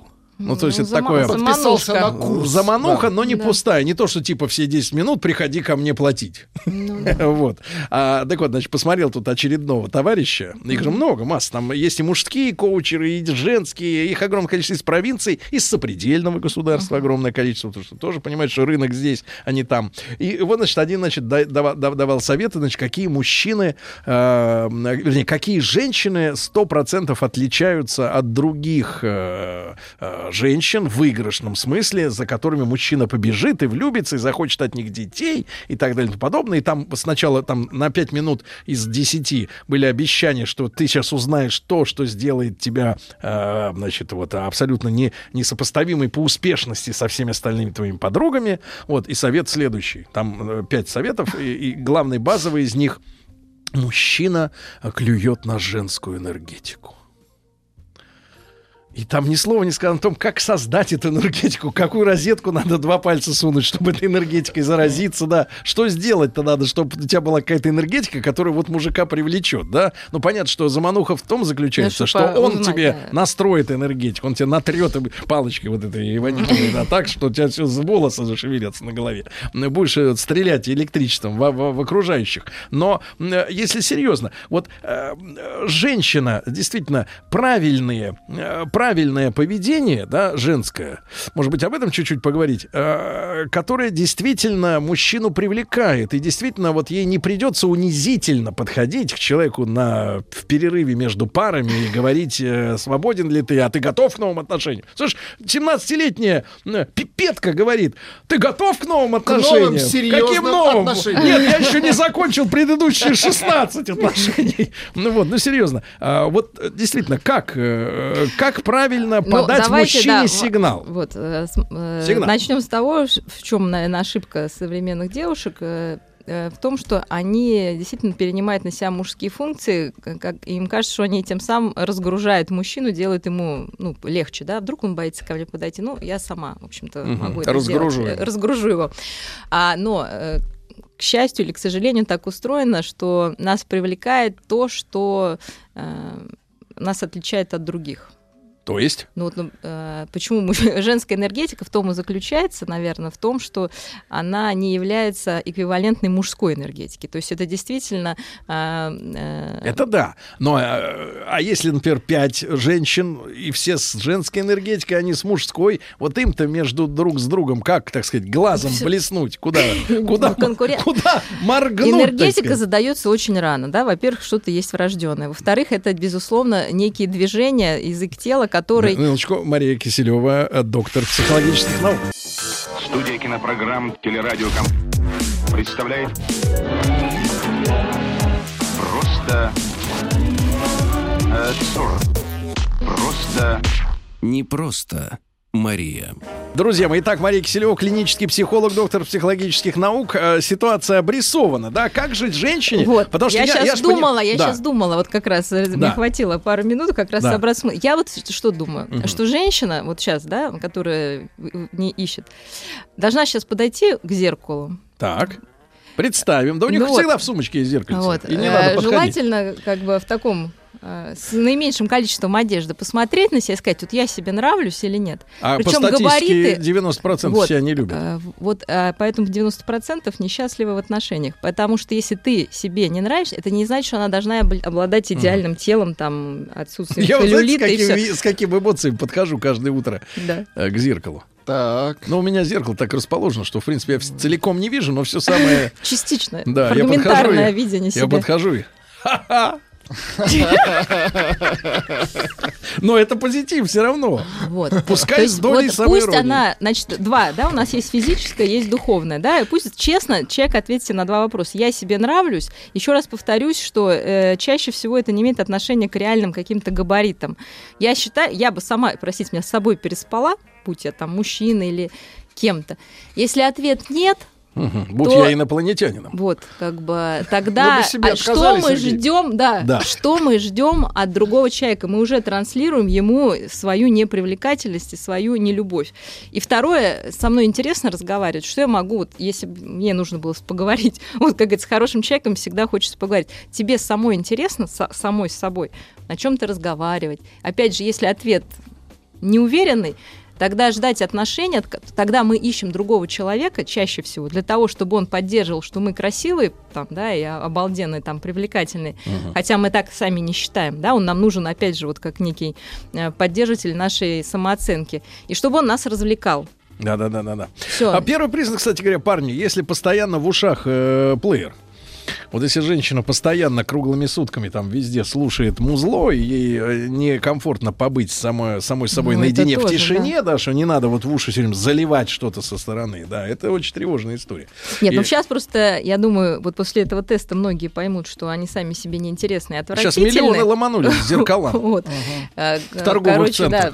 Э, Ну, это лишь отправная точка, да, и Хорошо, наше нет, тест- восприятие, да. тест- тест понятно. Дальше мы должны тогда с этим что-то делать. Так они тогда начинают к э, пластическим хирургам ходить, чтобы Вот все не к понравилось. пластическим хирургам. Нужно понять, э, что можно действительно изменить без пластической хирургии желательно.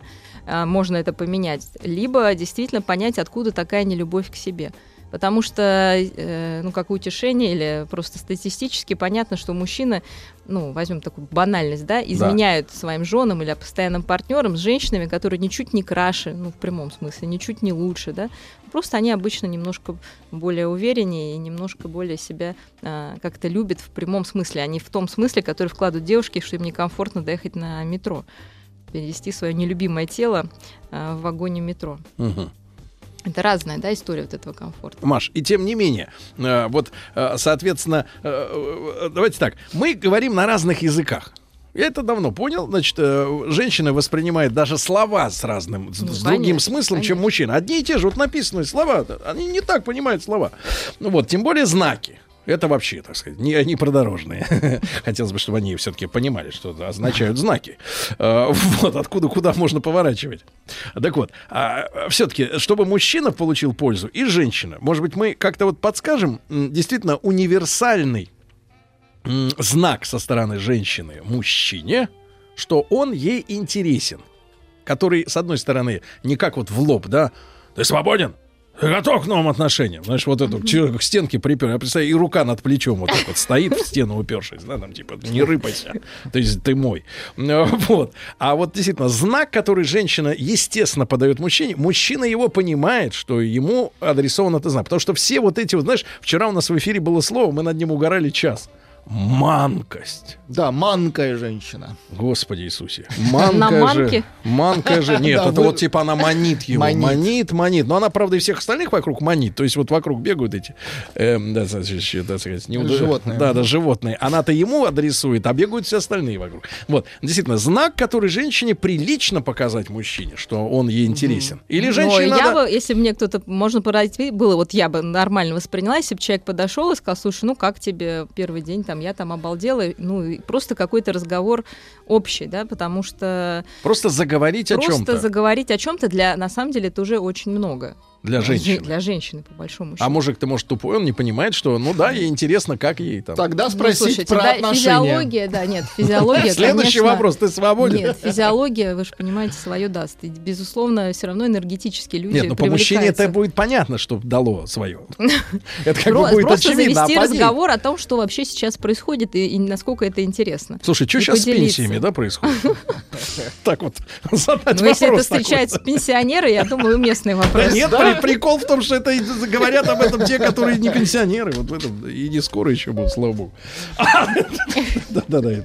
Вот, ну серьезно. А а мужик, ты, э, Маш, ну я честно могу сказать, мужик не понимает, что А, если с ним просто, просто заговаривают на нейтральную тему, что это знак интереса. То есть женщина, э, нормальная женщина, да, которая заговаривает с мужчиной на нейтральную тему, не о том, что свободен ли он и хочет ли он новых отношений, то это уже знак флирта. То есть женщина не способна просто поговорить с мужиком Нет, а о она чем-то. способна, но просто все А как отличить то, что ей просто это интересна эта тема, и то, что она ему дает сигнал, что он ей нужен, например, или Если у интересен? него откликнулась эта женщина на, физи- на каком-то внутреннем уровне, У то него. это хорошо. Погоди, Да- погоди, ну ну в его всё. голове-то. Ну, и- ну, так всё. ну, если она не откликнулась, даже она там пусть разложится, понимаете, как бы уже не поможешь Не-не-не, я в другую сторону. Если просто пришла поговорить, скучно. Ну, может быть, просто пришла а как поговорить. отличить? Просто пришла или а, Ну, а у него химия- откликнулась? Она просто пришла, Значит, а у него тогда вот и а он же отлично. хочет ответить. А он А хочет, вот, да. ну, тогда пусть отвечает, и, может быть, завяжется отношения. Это же игра, да? Нет такого, это же не пазл, Игра-то, который в которой нет правил, в этом Которым- проблема. Да, правил нет. Поэтому мы чувствуем... э, Бывает, подойдет человек, да, который вообще ничем не привлекательный, не интересен, и в голову не придет, что ну, как бы может что-то откликнуться внутри. А вот откликается. Потому что все-таки любовь это да, в каком-то действительно а, манере э, химический процесс. Маша, я смотрю, вы после получения докторской степени химичить стали еще сильнее. То есть у меня полный, полная, так сказать, это самая анархия в голове. Вот, Мария, мы рады В вас. общем, откликнулась, Да. значит, надо действовать. Не откликнулась, ждем, пока Значит, без разрешения. искусственно... Короче, бери свое. Да, да, Мария, спасибо огромное. Мария Киселева, клинический психолог, доктор психологических наук. Э, Прощаемся, до новых встреч. Да. Спасибо, ребят, до завтра. Еще больше подкастов на радиомаяк.ру.